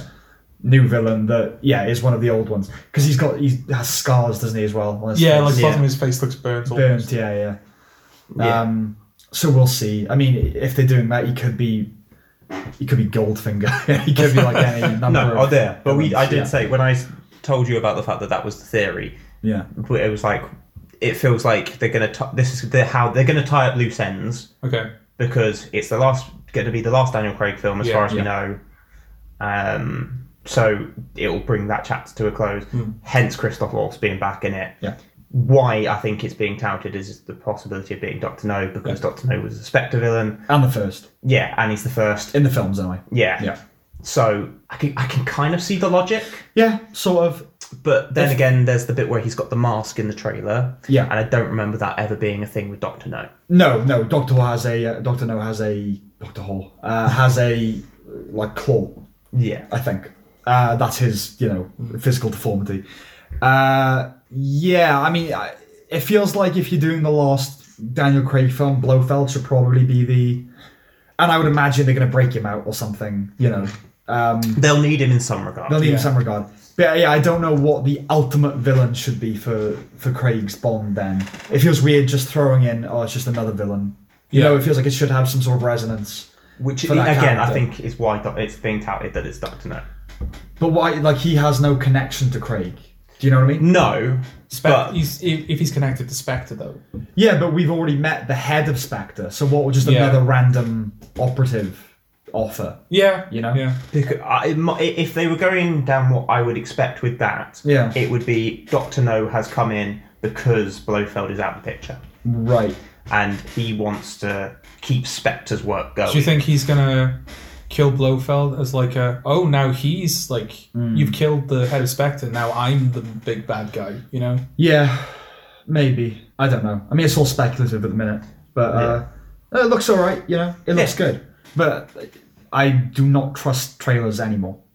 no, no, I- yeah. Tra- trailers these days are Deceptive. very deceptive. yes I, I mean, as again, I mean, I had more of an issue with The Irishman than you guys did. Yeah. But my th- issue is, I thought it was a lot slower than the trailer paints the picture of. I thought the trailer that I watched was quite fast paced and everything like Right. that. And I thought like The Irishman was a hell of a lot slower. If it had been as fast paced, I think I would have enjoyed it more. it's interesting because I wouldn't call The Irishman slow despite its length I don't feel like it's um yeah like he's sort of like he's in a scene where it's like oh you know I, I've just met this guy who's in the mafia and then like two scenes later he's working for this guy you know It's just a lot of it, isn't Yeah. it? Yeah. This thing. Yeah. Um, but yeah, I think particularly as we said, I think the Spectre trailer came across quite well. Yeah. Yeah. So yeah, well, was that, it remains to be seen. I mean, it's a decent director, you know, uh, Yeah. but it's had so many production problems. You know, I mean, they lost Danny Boyle. They lost Yeah. Danny Boyle, yeah, and John Hodges.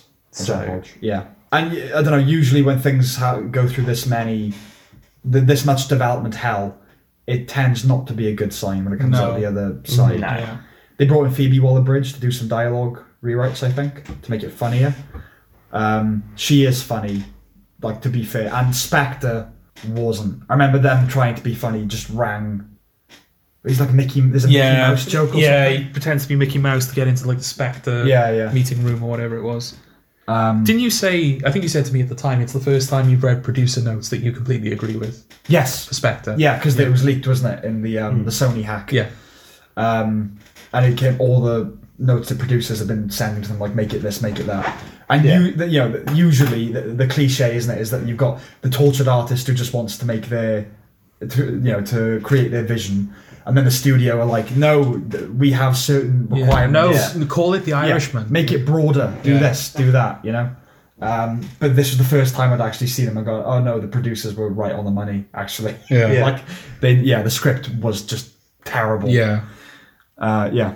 Do we have anything else to say about the trailer? Do we think? Because wasn't it speculated when she was announced that this black Speculated. spec- speculated that the the black woman, the new 00, was going to be 007? She is right. She is the. Uh, is It- she? well, Yeah, it- yeah. she's certainly a double O. whether Well, it's she was going to double be. We thought uh, people thought she was like the new James Bond, as in she was actually James Bond. Yeah. didn't she? Didn't we? O- Uh, yeah, how they deal with that remain, I think, remains I- to be seen. yeah. I'm assuming she will be the new 007, but there is a part of me that also thinks they'll go, oh no, we'll give her a different 00 so she's her own thing. I don't know because I think like their version of obviously people have been saying why can't it be a black Bond, whatever, Yeah. um, a female Bond, I- I- less talked about, but it's been there over the years, and so but it's like but you can't. It's James, but like you just can't do that. Yeah. So I feel like making her 007 is their way of preserving. Um, oh, it's it's still that kind of film, but it's going to be a black female lead. Well, my question was going to be. But the um, problem is James Bond is James. It's not the 007 that matters. It's the James Bondness of it. It's when yes. it comes out, she's actually called Jenny Bond. And yeah, but you know what I mean. It's like I don't care about th- who has the 007 Yeah. uh, assignation. no. no. Like that. That I mean, is Sh- Sean Bean was in whichever one it was. of- 005, I think he was. It was 006. Six was it? Yeah, Okay. 006. Yeah. Yeah. Like I don't care who has No. that. I care about the James Bondness of it. Yes, Yes. he's a chauvinist, but that's the character. That's who James he is. Bond. That is That's James why Bond. we like James Bond. Um, We like James Bond because Because it's a it's so joke. funny. yeah, exactly. well, no, you. I think you change because isn't there? I, I saw a thing a while ago that said like after this film they're going to try and phase out Bond girls. I think Yeah. Right. Okay. Uh, because yeah, in modern times James Bond has troubling aspects. It, apparently. Uh, well, no, yeah, there are certain, some aspects of the character that you know Mm-hmm. don't fit that well in modern times. So, but my question was going to be like because they're not called James Bond films; they're called 007 films, aren't they? That's kind of like the Are OT they? Yeah, I think so. Because like you've got No way. No, you've got Casino Royale, you've got Skyfall, Yeah. but, but 007 is always accompanying the Yeah, title. yeah, but no one refers to them as 007. Nobody films. refers to them, but if Yeah. you actually look at the terminology, 007 is what is kind of in all of the titles because it's Skyfall 007, isn't it? Like if you look at the cover of Skyfall, it's Skyfall. oh and Yeah, it's like 007. 007 is I would always say- on. 007 is is- always on the poster. Casino Yeah, Yeah, Royale. yeah, I yeah, think yeah. the 007 is literally incorporated into the Casino Royale. Yeah, yeah, isn't it? but, Yeah. yes, but no one thinks of it in those terms. no one thinks of Yeah. those terms, but is that the direction they're going to go in? Is it going to Yeah, be like yeah. right? I this- think uh, yeah, it's this isn't just Daniel Craig's last film. This is James Bond's last film, and now this new 007 girl is going to be the 007. that's going one forward. potential avenue. Of, Yeah. We'll keep the 007 thing, and that will be the consistent factor. But it'll now be uh, Lashana Lynch or whatever. Hmm. Yeah. I don't think they're going to do that because I think people still want James Bond. Yes. So I think this is their concession to right. Here's your black female James Bond. Okay. She'll be in this film, and she will be 007. Okay. And so people can say, oh, there was a black female 007. Right. Okay. Just not a James Bond who was. Yeah. Yes, but then we'll just get another Bond because people will want Bond. People Yeah. don't care about just make another spy movie. Yeah. just ma- any other spy film. Yeah, Like, you know. but are the, is the studio sort of disconnected enough from that to think that people will accept someone in the stead of James Bond? I don't think so because no, they're big on Bo- like Barbara Broccoli. who's run pretty like she she's a woman, you know, and she's like always been behind preserving that idea of Bond. So no, I think we're gonna get yeah because no one cares. Again, it's just like if it's not James Bond, then it's just another high profile, high budget spy movie. We don't need the 007 Hmm. Yes, thing. yeah. Who cares?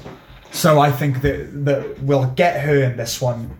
It will be implied that like like at the end of the Dark Knight Rises, where Bruce Wayne retires and then Robin discovers the Batcave. Yeah. We won't get that film, but like the idea of it Yes. will live Yeah. on. Yeah. And I think similarly, Bond will die slash retire and right, okay, we have a new 007. Hmm. And then the next film will just be another James Bond.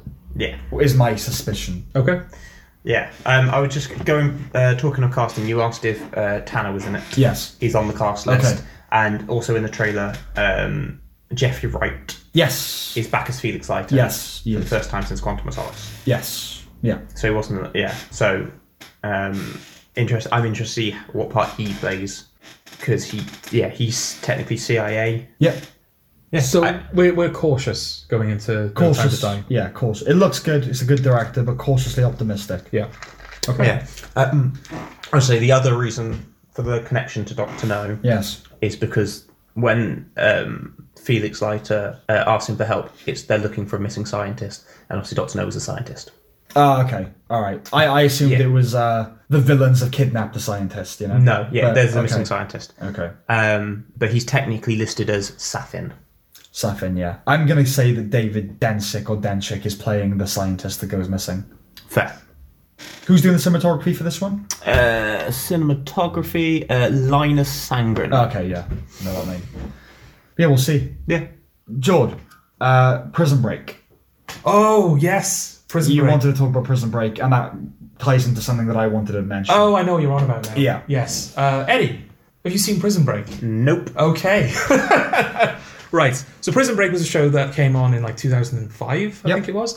The basic premise is um, a man is uh, an innocent man is framed for killing the vice president's brother. Uh-huh. He's then sentenced to death on death row. He's on death row. They've tried to get him out of prison. The legal through legal means there is no way they can do it. So his brother decides that he's going to get himself in prison Yeah. so that he can break the innocent brother out of prison. Yes. And that's the basic premise of the show. And the brother who gets himself thrown in prison Yeah. is a genius structural engineer yes. uh, who w- happens to work for the company that designed the prison. Yes. So is able to secure access to the Yes. blueprint. And sort of like the, the iconic image of the show is Michael Schofield is the name of the genius brother. Yeah. Lincoln Burrows is the name of the innocent brother. yeah. The kind of famous image of the show is Michael Schofield's completely tattooed torso. Yeah. And it turns out in the first episode that these tattoos are in fact the plans of the prison Yeah. that have sort of been like coded into his Yeah. tattoos. Hidden in the yeah. hidden in the tattoos, yes. That's kind of cool. It's it's. I really like the first. Okay, I really Well, like. it's, Prison it's a Break. cool idea, but Yeah. Yeah. when you see the graphic that they, it's ridiculous. It's a bit much, yeah, because like you see the tattoos and then they kind of phys- digitally like just superimpose superimpose the plans Yeah, yeah. over it, so it's a bit like ooh, okay. Yeah, Um, because he says to his brother, his brother's like, "What what's going on with the tattoos?" He's like, "Look closer," and then the camera kind of zooms in on the tattoos, which is just like dragons and stuff, and then just you just start. They impose lines over it, Like the And pipes it's of like- the prison It's over like the no, that's dragon. not clever concealment. You just CGI it onto anyway. yeah, That sounded so cool, and then you explained No, it. it's, like, it's like the prestige, and now you see me. It's like Yeah, I know. It's clever in the prestige because it's actual trickery, Yeah. and Yeah. misdirection. Whereas in now you see me, like you know that, that sequence that everyone highlights where they're like it's the coin and they're passing. Yes, yeah. It's all CGI. There's no yeah. like oh, do you mean the card from the second? the card. Sorry, yeah, yeah, the card. Yeah, Yeah. Where they're- it's like, but that's not real. Yeah. they're not really doing any of these things. No. Anyway, uh, carry Yeah, on. so that's yeah. So uh, the first season is all about him breaking his brother out of prison, and Yeah. obviously there are complications. And you find out that the government are somehow involved. There's like a conspiracy surrounding Lincoln Burrows, and there's a lawyer on the outside who's trying to break him out, but she keeps keeps hitting these road hurdles. Yeah. Yeah. road hurdles, road bumps, Road hurdles. road speed bumps. Yeah. keeps hurdles. Whatever term road, you want. road bumps, speed road bumps, road bumps, speed bumps. I She like the keeps- terms. Road. roadblocks, speed bumps. Yes. Yes. Although I like the term road hurdles. Road hurdles. Road hurdles. Uh, she keeps hitting road hurdles that um, Yeah. uh, so she could you know the government are like chasing her down and they like all this different stuff um, that's where the show begins i want you to keep this in mind as i start going through the seasons eddie and i want you to remember that as we progress the show started with i want to break my brother out of prison because he's innocent So started with what the title is. Yeah, I think Yes. it's fair to say that it's a mini series idea. Stretch. oh yeah because it's network television we it's should network say. television. so it's, it's, also 22 episodes. it's a 22 season. episodes of season yes so that's series one of prison break okay Yeah, season one is just again to recap. Yeah. he gets himself thrown in prison, and then s- using the tattoos follows a step-by-step plan Yes. to get himself out of his cell and to get his brother out. As the plan is enacted, other people find out about it. They Yes. have to involve other prisoners. yes there are complications he has Yeah. to accommodate for Yes. Okay, so spoiler alert, but also it's a prison break show. It's only going to end one of two ways. Yeah. So at the end of series one, they break out of prison. Okay. Uh, te- Eight Wow. of, eight of them break out. Eight of them break out of Yeah. prison. Originally, the plan was like four. Yeah. I am shocked. Originally, four people were supposed to break out, maybe five. but it's eight people now. Yes. Series two is them on the run, basically. Okay. Yeah, thanks about that. Yeah. There isn't much to highlight from series two, other than the fact that they're on the run. Yeah. And Yeah, and the company. Uh, and the company. Yes, we find out who's actually behind the conspiracy, and they become a bigger factor in the show. uh, an FBI agent, uh, the the man in charge of hunting them, you sort of find out is being controlled by the company, and his ma- his uh, orders are to kill all of the prisoners who escape, basically for reasons. Yes, Uh, yes. So that's essentially season two. in a that's nutshell. essentially season two. And season two, further spoilers, but you know we're going to be end up talking about where the show goes. We kind of have to spoil. At the end of series two, Lincoln Burrows, the innocent man, is exonerated. Yeah. it's revealed that he didn't commit the crime, so he's exonerated. At this moment, his brother Michael Schofield gets thrown into prison because it's believed that he murdered a company Yeah, agent. yeah, yeah. In Panama. in Panama. Yeah. Because they escaped to Panama because obviously if you're over the border the police can't get you. But then he Yeah. gets end up he ends up getting thrown in prison in Panama. So that scuppers things a little Yes. bit. And you fucked up. So that's along with some other characters. along with some other characters who have joined us along the way. Who does Sarah Wayne Callies play in it? Because I know she's in it. She plays the prison doctor in the Okay. first season, who he falls in love with, Okay. and she ends up sort of becoming instrumental to their escape. Ah, uh, and she well we've already given spoilers she Yeah. does help them escape uh, and then um, she kind of becomes wrapped up in what the company's up to and uh, yeah fair. Yeah, because in the first season her father is the governor. the governor yeah yeah The governor of Illinois. uh, she's equally terrible in this as she is in everything else she's oh in. yeah. And also it should be pointed out Yeah. that Dominic Purcell who plays Lincoln Burrows. yeah the, like the what should be the emotional core of the show i guess Yes. the man who's on death row and has sort of accepted his fate is fucking terrible it's like is the worst actor Yeah, because you've I got thought Wentworth Miller was the one everyone praised out of. yeah he's he's like in the first season pretty good Yeah. because it works in that. But Yeah. basically, their acting styles are Wentworth Miller is the genius, so he squints a lot, Yeah. looks at things as if he's like really thinking about it, and talks very calmly because he's got everything figured out, which works in the first season because he's a bit of an enigma. Yeah. His brother is meant to be the more like he's a street thug, he's quite hard headed, he's like you know he's the aggressive one, but everything is delivered at this precisely this pitch and tone, everything. That's pretty Michael. dull. Michael, oh my god, we're in deep trouble. Oh my god. His eyebrows never move. And he's fucking terrible. he is. It sounds shit. Yes. Yeah. And then you have Sarah Wynne Callis. Who can't emote. No, she can't, she can't emote. can't emote. Is she Yeah. worse in this than she is in The Walking Dead? Or It's worse writing, so Yeah. yeah, fair. I would say so. That's a tricky one.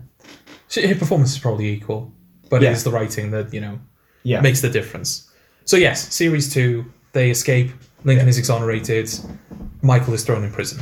Okay, doesn't feel that far fetched yet, right? No. Still feels like the same show. Okay, series three, Michael is in a prison in Panama, and it is revealed that there is somebody, I think, a former company agent, who is in the same prison that the company want Michael to break out because he has some kind of he has something that could basically engineer the company's demise, Mm-hmm. and they want to take him out. But they need Michael to get him out of the prison to do Because Michael is a prison break genius. because Michael is a because he broke out of Fox River, which is the prison from the first one, and it's a, s- uh maximum security prison. So no he one's broke escaped. out of one prison, so surely he's the only guy for the Yeah. job. It, sh- it should be pointed out that the character of Michael Schofield is kind of it's revealed that he's like a genius. Hmm. It's not clear exactly how, no, but he's a genius.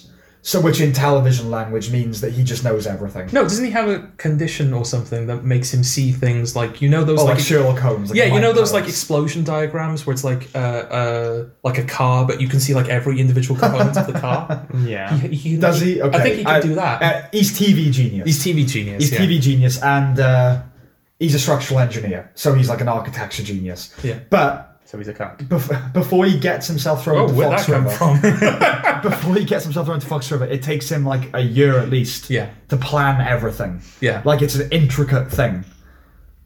But yes, I just want to make that clear. Yes. So that where where this ends up. And going. not only that, but because of the writer's strike, series three is like half the length of every other season. Yeah. So he's got like half the time to execute a plan that he hasn't prepared for. yeah, But spoiler alert, he does. he does. Um, series Ah, three, Shocking. there's nothing else that happens in series. Nah, season three is bland. Yeah, series Yeah. three's plan. Okay, still the same show, maybe. Oh no, sorry. Uh, one little, little detail. Yeah. Mm-hmm. So Sarah Wayne Callies, um, who's been on the outside, as like a the company sending like a message to them of like Yes. Mm. you will do what we say.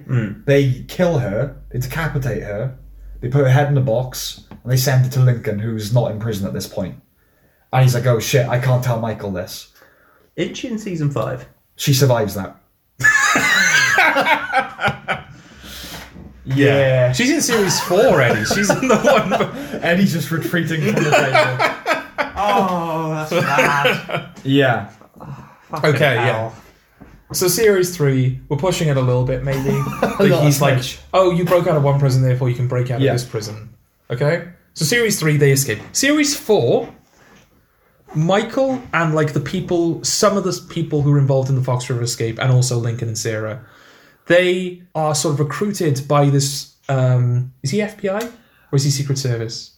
He's not Secret Service, he might be FBI. He's- they're recruited by this FBI agent who wants them to steal six components of like this uh, supercomputer owned by the company that contains plans for infinite relu- renewable energy. And like, if they get it, then basically anyone who owns it can control the world because they can just create infinite water or infinite like Yeah. solar energy. We've jumped the shark onto the island of James Bond. And not, e-, Yes. not even a good James Bond. no, yeah. Yeah. So it's not about a prison break.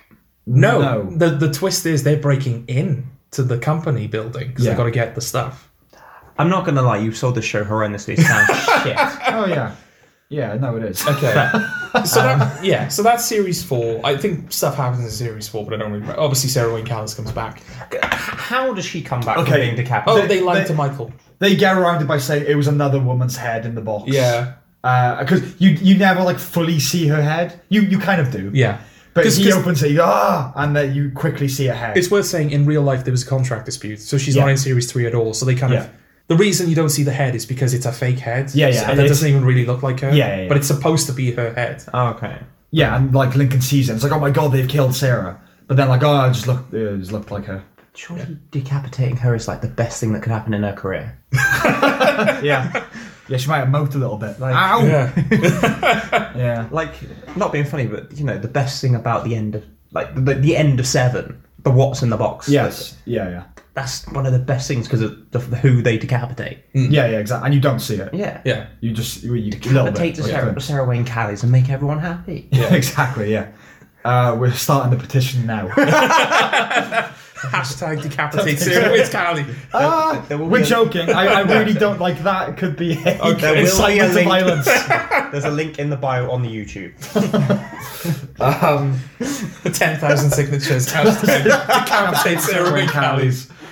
Uh, we are not inciting people to decapitation. No. No, no. Uh, I am joking. I do just think she's a ju- terrible actress. It's just, just yeah, just end her career. just do that instead. Uh, but yeah, so season four, they Okay. have to break in. Yeah. and, yeah, Yeah, and then you this. find out in the second half of series four that it's like this supercomputer, infinite energy, which Michael figures out in a dream while he's getting brain surgery. just I feel like this is like the Doctor Who hand thing. Okay. Yeah, let's let's not Let's go let's into not that. go there. Yeah. Okay, Get right. to season five. Yes, Yeah, 'cause that's what why we're the trying to fuck do. did they right bring it because back? series four was the technically the end of the show. It was in two thousand nine. The show ended. They did like a two part special not long after that, and then Prison Break ended. Yeah, definitively. Definitively, because the very end of series four is all of the surviving characters of the show visiting Michael's grave. Yeah. Okay. yeah, And then in the two part special, you find out how Michael actually died. Yes. And even though we don't see him die, it's very clear he's died. Yeah, he's dead. Yeah. Because I'm going to say it because it's it's like Yeah, series this five is- contradicts it completely. yeah, yeah, yeah, yeah. Season the end of series four, uh, Michael's and Lincoln's mother, who's presumed dead for most of the show, comes back into it. And she's like a rogue company agent who's trying to steal Scylla, which is the name of the supercomputer, to sell to like the Chinese, I think. Yeah, something like that. Something like that. Uh, and who kills her? Sarah. Sarah kills her, right? Fair. Um, because she's evil and she has to die. Blah blah blah. Cool. So, So- enough about Sarah. Sorry, But enough about Sarah. but enough about it. Well, no, because That was a joke. Go on. oh, I see what you're doing. Yes, no. Well, you you touched my leg as if like, oh, you don't get Your it. knee. I didn't mean to like fully touch it. Okay, Now I'm touching but it was a kind of lot. like one of those like, oh, bless you, kind of pats. Oh no, that wasn't meant, meant to be a condescending pat. Okay. That was meant to be a never mind pat. Oh, I see. Okay, never mind. never mind. Okay, never mind. Um, I don't know. What because that was supposed to be like Did you? the did you, Nevada album. Did, yeah, you, yeah, yeah. but I, think, I couldn't think of any of the songs, so I just kind of How said it in about, like a oh, shit well, pick. whatever, never Yeah. mind. You're gonna actually sing the lyrics. Just like I forgot You know, I- every I thought song that's and what also happened what there. Kurt Cobain sounds like, Yeah, but I'm yeah. still going for this joke. uh, sorry, I know it's the equivalent of, me, of you making a Beatles thing and me going "Uh, the the, the wide album. hybrid theory. Uh, yeah, so she kills Si- uh, Michael's mother, uh, and then at the beginning of the final break, which is the two-part special that came out, like the the epilogue Yeah, to they put, series they four. put the two part special together as one. Yes. Um, they've all been exonerated at the end of the show. They're all free. Everyone is free. But is- Sarah Wayne that is Callies. Yes, Sarah Wayne Callies was never on the run. No, No, she's always been a free woman. But at the beginning of the final break, she's arrested for murdering Michael's mother, right? So they put her in prison. Uh, she's also pregnant at the time, which is why Michael. Obviously, Michael would break her out anyway because he's Michael Schofield. That's what he does. Yeah. But she's pregnant. There's like an extra, like, oh, we have to get her out now. And at the end of the special, they, they're like underneath the prison and there's like a security door they can't get through. And Michael's like, oh, the only way for me to get through this security door is to basically electrocute myself to death yeah, so you'll just have to go on without me. So he does that. He electrocutes himself to death, and then um, the series ends, and it's like, oh, that's how Michael Schofield died because it's all he also I has was gonna like say brain tumor. one further detail. yeah, in the finale, just before the final break, uh, after they've been exonerated, he's with Sarah on a beach. It's a nice scene, they're hugging, and his nose starts bleeding. Now, that character previously has had tumours. Okay. So it's like, right, it's come back. And then it goes from that to his grave. So you are meant to assume that he's died of the tumour or something like that. Yeah. Uh, But, but then the final break happens. It's like, no, actually, he sacrificed he himself. sacrificed himself, and then I think in his But either tape- way, the tumour. no, no, because he says in his tape that Lincoln that the series the show ends with Lincoln and Sarah watching Michael's like final confession. Yeah, yeah. And he says like the brain tumor came back. I was gonna die anyway. Yeah. So I just sacrificed myself to save you. We're Wrong- free. Wrong choice because I'd have killed Sarah Wayne Callies. But she is now on the run, right? Because the show is like her and Lincoln on a yacht to Costa Rica. Yeah, Yeah. something like that. Yeah, because she's on the run Yeah. because she's wanted for murder and she's broken out of prison. Yeah, and the final line of the, the whole show, Hmm. Michael on this like farewell video is him saying, "We're free. We're finally free," which you know is obvious, but yeah, that's how you end Prison Break. Yeah. is on the line, "We're finally free." Finally free. Yeah. So it got renewed for season five. Series 5, right? Okay. Series 5 came out in what, 16, 17? Yeah, I've, I've got it up. Okay. Yeah. Just, yeah, keep in mind, listeners and Eddie, where this show started with a man wanting to break his brother out of prison because his brother was convicted of a murder he didn't commit. Yeah. Okay? In Series 5, Michael has been hired by a rogue CIA operative who is sending Michael to prisons all over the world to break out terrorists, to destabilize certain parts of the third world or just countries in general, so that America can step in and tighten its grasp on their resources and their people. Mm-hmm. Mm-hmm. So Michael is in a prison in Yemen Yep. under the name Canal Autis as like this international terrorist type. And he is like we're supposed to believe because the first three episodes, he's like, Oh, I'm Canal Autis, I'm not Michael Schofield. Yeah, yeah. And we're supposed to believe like, oh, this isn't Michael Schofield. Yeah, even yeah. though it's it's clearly fucking Michael Schofield, you know? And even all the characters are like, it's clearly Michael. Lincoln, with his newfound freedom, he's just gone back to being a common street thug. Mm-hmm. And he's in the exact same position as when the show started, where he just owes money to these like really powerful people. And Sarah Wayne Callis is living in Ithaca, New York, Yeah. remarried Yeah, with his son. with her son. What a slut. She was on the run. Yeah. She was on the run from the law. She was ne- never to set foot in America again because she's wanted for murder, and she's just like living in Ithaca. And the show never addresses No, it. it never even bothers to. It address never that. even bothers addressing it. I genuinely thought we'd missed something. Yeah, yeah. But like looking, scrolling like through the wiki and everything, no, it's just like ignored completely. yeah. Maybe they'll bring it up in the next series. Well, Because yeah. I've just seen that on this article Yeah. I'm looking at that they're doing a sixth. Yep. They've been saying that for like two or three years, and there's been no like nothing's really happened Nothing, since. yeah. So I don't know, but I think It'll it's- come back. Oh, Yeah, it's definitely coming back. Uh, yes, And they've got to do nothing original because that's what everyone does now. Yes. Yes. Yeah. So yeah, series five is set in Yemen, and M- Lincoln goes over to Yemen and he has to like help. No, like what's he doing? What does Lincoln do? Because Michael just escapes on his own. Well, he goes over there to help him, doesn't he? Yes, but Yeah. then Michael's like, "Oh, I don't want, I don't need your help. I'm Yeah, not yeah. Michael Schofield. Yeah, yeah, and then he just like escapes. yeah, yeah. He escapes. So they're in ISIS territory. Oh fuck yeah! I forgot about. I, Yeah, how did I yeah. forget about ISIS? This is the, the, basically this is it. oh yeah, yeah. Series five, they fight ISIS. They, right? fight, they they kill the leader of ISIS. Okay. There's an image for me now that I suppose, in retrospect, sort of in, visually encapsulates what jumping the shark means. Uh, it, you know, s- with stories, and that is okay. Premise. So if we're going from point A, point alpha to point omega, premise is man is wrongly convicted of a crime. Brother breaks into prison to break him out. Gets himself in prison to break him out. The Omega, Lincoln Burrows on the back of a truck with a Gatling gun, aiming it at ISIS soldiers yeah. on a terrible green screen. Yes. That is the biggest shark jump, I think, in the history of storytelling. Is this the revelation that this has all been building up to? uh, yeah, sort of. Yes. Okay. So yes, the reason this is all we've been saying all of this. But no, I, wa- I mean, I, all that we have to talk about season five. But Yes. yes, that that detail I want to get in. Yeah. Yeah. Okay. Yes, because I um I really like Prison Break. Series three I don't like. Series four is just kind of absurd. Um, So you like seasons one and two? I like seasons one and two of Prison Break, but I genuinely do. For a while, it was my favorite show, but that was kind of like it a while ago before Hmm. I'd seen more stuff. But even so, I still have a very, I still have a fondness for Prison Break. Yeah, I've always got time for like series one and, and I would say, I, uh, series uh, two. yeah, I got a fondness for the first like two seasons of The Walking Dead. Right. yeah. Um, Yeah. Not anymore. But, Yeah, like, the, okay. show's, the show's shit now. Sam doesn't share my fondness. I like so I saw Prison Break when I was you know Mm. twelve, so I really liked it at the time. Yeah. And just over time, um, no, it's just gone down and down. And now I kind of there are things about the first and second season that I look at and I can appreciate, but it's not good.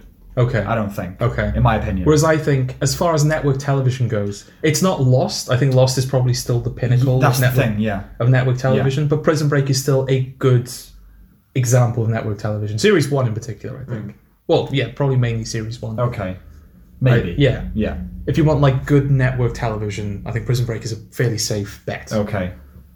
But yeah, maybe don't watch past series two. Yes. Um, I'm definitely not going to watch either or, or, or Lost because Lost really wasn't. Okay. Lost is the best network show. I would. it say. probably is. Yeah. Um, you didn't want to watch series five. No. because I watched series five when it aired, and it, I, it was terrible. And I was insisting to Sam, watch this; it's terrible. It's so terrible. You love it, and then like my I watched Prison Break with my father, who's also a big fan, uh, and now I'm watching it with my grandfather, who is uh, a big fan. Uh, so yeah, I've you know I've been through it a couple of times. So I was kind of now that I've exhausted a lot of options uh, of things to watch with those two, I've been in the mindset of right. Can I tolerate season five? Because you know it, they might like it, I won't. But so I thought, right, I'll watch it with Jordan to sort of vet whether I'm able Hmm. Yes. to tolerate it. yeah. Yeah. Did I tolerate it? it was tough. It- It, was yeah. really tough going. Yeah. I was worried initially because it had, I hadn't seen it since it had aired. Yeah. In the first episode or two, there's kind of like an initial shock of like, oh, this is really bad.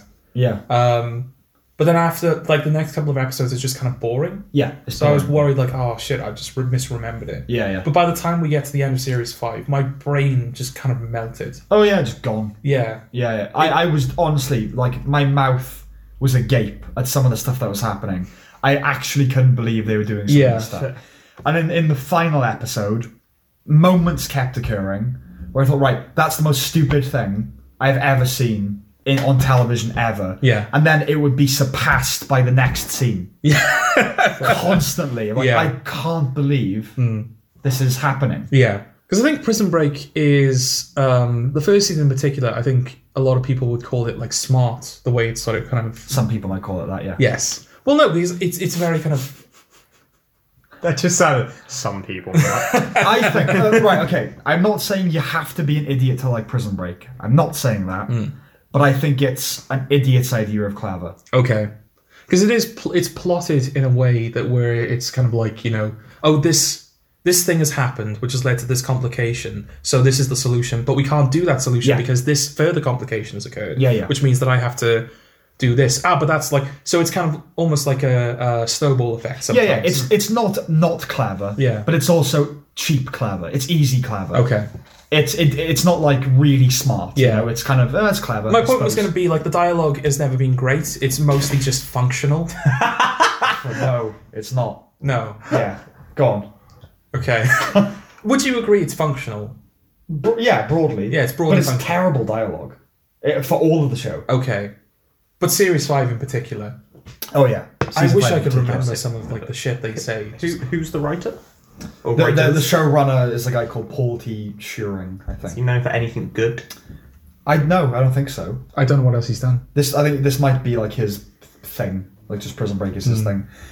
But um But yeah, the writing is a lot worse. oh yeah, it's yeah. The the filmmaking is a lot worse because it's filmed like most normal network shows, where it's just kind of like constantly on a like a tripod or like a Yeah. dolly. Yeah, And yeah. The camera just kind of moves every now and again, but it's mo- but series five they go for kind of like this handheld yeah. look.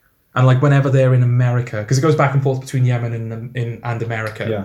And wherever, whenever they're in Yemen, everything is orange. Yeah. Everything's color corrected orange. Yeah. And when they're in New York or America, for some reason, all of like the shots, like the lights in the background, is like blown out. Yes. So even though they're out in the streets, it just looks like they're against this white backdrop. It's it's sort of like a shitty version of the film Traffic, which they do a similar thing where they color grade it okay. based on where it. So it, stuff in America is like very blue, Yeah. and very dark, Yeah. and then over yeah, the it's border not- it's yeah, but that's well done. you know, Yeah. this Well, no, is- it's not. It's not an uncommon technique, but it's No, just no. so like um, bad the way Yeah, they do it in it's- prison. it's very Break. badly And the done, yeah. editing as well, because again, the Yeah. editing it's edited like a normal network show. It's Yeah. not bad editing, but it's not like exceptional or noticeable in any real way. No, like when you get to a certain you know amount of money, Hmm. uh, a certain degree of status, Yeah. editing just becomes you know there, there's a bare minimum standard. Of Yeah, what pretty it's- much. It's Yeah. decent. Like Yeah. you don't notice it, it's fine. Same with sound. Same with like Yeah. uh, cinematography to Yeah. a degree. It's just kind of like oh, it's all just kind of here. Yeah, but the editing was bad. There for were this like one. several moments where they would cut to the next scene before the last scene had finished. Hmm. So there'd be two characters in like an aircraft hangar talking, Hmm. and then it would cut to a guy in an office, but the dialogue from the last scene is still happening. Yeah, and not in like a. uh, It's tying the scenes together. No. or it's just clumsy. Yeah. It's just that they've they've accidentally left a bit in that. Yeah, but there was one particular thing that we noticed. I think it's for a couple of episodes, wasn't it? Yes. Um, Lincoln, he's with the group that have escaped the Yemeni prison, and uh, so they're kind of in the, the streets in this IS- ISIL controlled territory, you know, avoiding detection. And whenever the camera was on him, he would never be in the frame with anybody else Yeah. but every other character you'd see the group together and like right and i i started to notice that like because he, the- he's bald there was a weird like sheen around his head Yeah. that looked like it might have been green screen in the background Okay. it's like right what's going on there so i started to think right i think that he he's not in the scene he's not filming the scenes with these other actors Yeah. he's been green screened in Mm. and then I said that to you, and you were like, yeah. And then we just kept noticing that whenever he was on screen, it would look like green screen. And he never shared the scene. Never shared it. Yeah. And if he was, it was like behind, so it was clearly a stunt double or something. Mm. yeah. Yeah. So then we looked it up, and Yeah. it was, right? Like he was injured or something. Yeah, he was injured, so they green screened him in. But that was like a proper like holy shit. Yeah, yeah. The the thing that kind of really gave it away is that Gatling gun scene. Yes. where they've just broken out of prison. They're surrounded by ISIS troops. Michael's about to get beheaded because they're recording. Because they're immediately like they immediately get out their camera and just put like a machete Yeah. to this guy's head because they're ISIS because that's what they do. Um, and Lincoln gets up on like a Gatling gun, and like the the the, the shots with like Michael and the ISIS groups. It's in the daytime, right? Or is Yeah. it in the, yeah, it's in the daytime, so it's just kind of like you know, pretty um, you get like a couple of shadows here and there, but it's just very like even lighting because they're just out in the middle of the street. Cuts to Lincoln and he's like in shadow. Yeah, And yeah. like all of the blacks on his face from like the shadows are like really dark and crushed. Yeah. And it doesn't even look like he's in the same location, let alone in the same scene as them. Yeah. So distracting. It, and it was just so badly done. Yeah. It just kind of. They, they just didn't give a shit. You, they, you could tell they just did not. No, yeah. Like, yeah, but um, Because again, like you said, once you get to like a certain level, um, f- yeah, like this. There's a kind of- standard it doesn't drop below. yeah, exactly. Yeah, and this- this, was not meeting This that dipped standard. way below that standard. yeah, I like the writing for like the um you know the the, the fundamentalist characters. Hmm. Look, I'm not saying that ISIS have a particularly sophisticated philosophy. It's quite straightforward. It's in the book. They listen to the book. Hmm. But the dial like they would every sentence would be "you infidel dogs," "you infidels," "you dogs." It's like gee, for Allah will God's forgive sake, me. we can- Allah will not forgive you. yeah, you're going to hell and I'm going to paradise. Like, you can do better than this. Yeah. I know it's on Fox, which probably are not big in the business of, uh, you know, giving nuanced depictions of terrorists. Yeah. But still, we can do better than this. It Yeah. was so bad. I said to you as a joke in like episode one, because obviously Yeah. they're in Yemen, and Yemen is in the process of being systematically overtaken by ISIS. Yeah, yeah. So there's just constantly explosions in the background. And like, you know, so I said like, oh, the joke is, is going to be like every other line of dialogue is going to be the city is falling apart. Yeah. And, all that. and then it literally like, was, yeah. literally every other piece of dialogue is this city doesn't have one more day. We got to break out now. Jeopardy, Jeopardy, Jeopardy, get it? Jeopardy. Jeopardy. Yeah. Yeah, it's, um, yeah, it's not, it's not good. No. But like, What's the uh, most- There's sorry, there's a line where I can't remember the name of the concept. Starts with a T, I think. Basically, where uh, Muslims, uh, it- th- they're kind of there's this idea that they're allowed to lie to non-believers to advance their cause. It's like a religious Okay. uh, prescription. It's like Tariq or something. I, Okay. I I can't remember it or Tafiq. And there's that's like the, the the deepest they get in terms of. So they have to break this ISIS guy out of prison Yeah. and he says, "Oh yeah, I'll let you live. Yeah, I'll let you live. I promise if you break me out." And then they get intercepted. They're about to cut his head off, and he goes, "You lied to us." And he's like, "Ah, Tafik, we are allowed to lie to non-believers." And you like you could tell they the writers were high fiving. Yeah. The day they came up with that, just like, oh mate, we've got such a layered understanding of Islam. Yeah. It's like high fiving in the writers' room. And it's like, yeah, it's just it's just a gesture towards depth that is just completely let down by the rest of the show. Yes. It's really terrible. Like, re- I can't stress What how terrible it is is. the most baffling thing that happened for you? Baffling. Yeah. Um, Oh, there's one more detail I want to bring up about Prison Break broadly. Broadly, the not broadly. That was that Freudian slip. boldly. Yeah.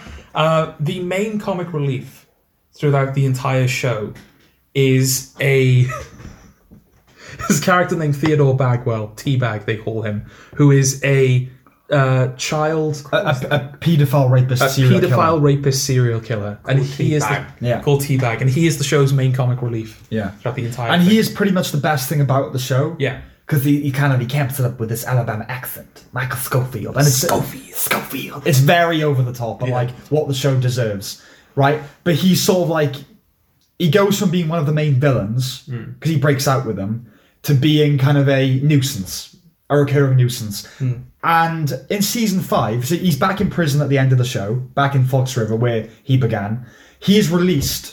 Bear in mind, he's a serial killer who kills children and He's, rapes he's them. got like nine life sentences. yeah, or yeah, something. ridiculous Yeah. and he is released from prison and then it's kind of like drawn into everything that's going on with Yeah. Michael and everything really badly. Yeah. You find out, right, that Michael is in prison in Yemen with Teabag's biological son that he didn't know existed. And Michael is kind of trying to align the fates so that Teabag meets his son. So eventually they break out of this prison. They get back to America. Teabag meets his son. They bond. They bond over the fact that they both have been in prisons and have risen to the top of the food chain in prisons. And like, yeah, and- and like uh, they find out that this has happened. And Teabag's like, aye, it's in your DNA, rising to the top of the food chain in a prison. Of course it is. I passed it on to you. You're Like, right. And then he's like, Michael, why have you done this? Why have you introduced me to my son? What, what's all this for? He's like, I thought that if I extended you the courtesy of doing something nice for you, Yeah. you would kill a man for me and go back in prison. and basically, this rogue CIA dude that's been getting Michael to do all these things around the world, he wants Teabag to kill him to end all the Oh suffering. yeah, because the CIA do turn on Michael. That's why Yeah, he's yeah. stuck in Yemen. Okay. And just as another middle finger, Yeah. the CIA dude marry is the guy that has married Sarah Wayne Callies. yeah, and it turns out that he's like the uber villain, of Yeah. all, the Blofeld for like for all of all. this Yeah, stuff. they genuinely make it out Yeah. that he's like Michael's Joker. yeah, you know. yeah, yeah. Like he's his chess. There's opponent, literally you a know. scene There's literally a scene at the end Yeah. of like the show where they're in a warehouse. and they're like, I had a contingency for this. Oh yeah, well I had a contingency for your contingency. Oh yeah, well my contingency out contingency is your contingency. Literally, basically, Yeah. that's verbatim dialogue. Yeah. And uh, okay, so that was that was the peak of stupid. Yeah. For a while. Yeah. And then, so they're, they're having the, the big culmination of all this. They're in this warehouse, they're having a standoff.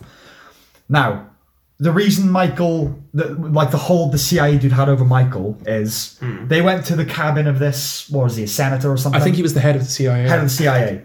And this dude, the villain, killed him and doctored the footage to make it look like Michael killed him. And that was like the hold he had over him. yeah. Which is a callback to because that's exactly what they Yeah, did to yeah. Lincoln Burrows in the first series. Yes. And it, it ends in this warehouse. Uh, the villain starts pursuing Michael through the warehouse. And they end up in a room, like a locker. Uh, not a locker. A, No, it's the um, back of the truck. Yeah, the back of a truck. What do you call it? A, um, you know, what, what are those things called? They get on ships. The fucking Yeah, yeah. Um cargo. shipping container. Cargo container, yeah. Yeah. yeah. Uh, shipping container. That Michael has had a. Oh, God, I can't even. Right. Right. Michael. Right on his travels, Michael broke out, broke a an Elvis impersonator out of a prison in somewhere. Right.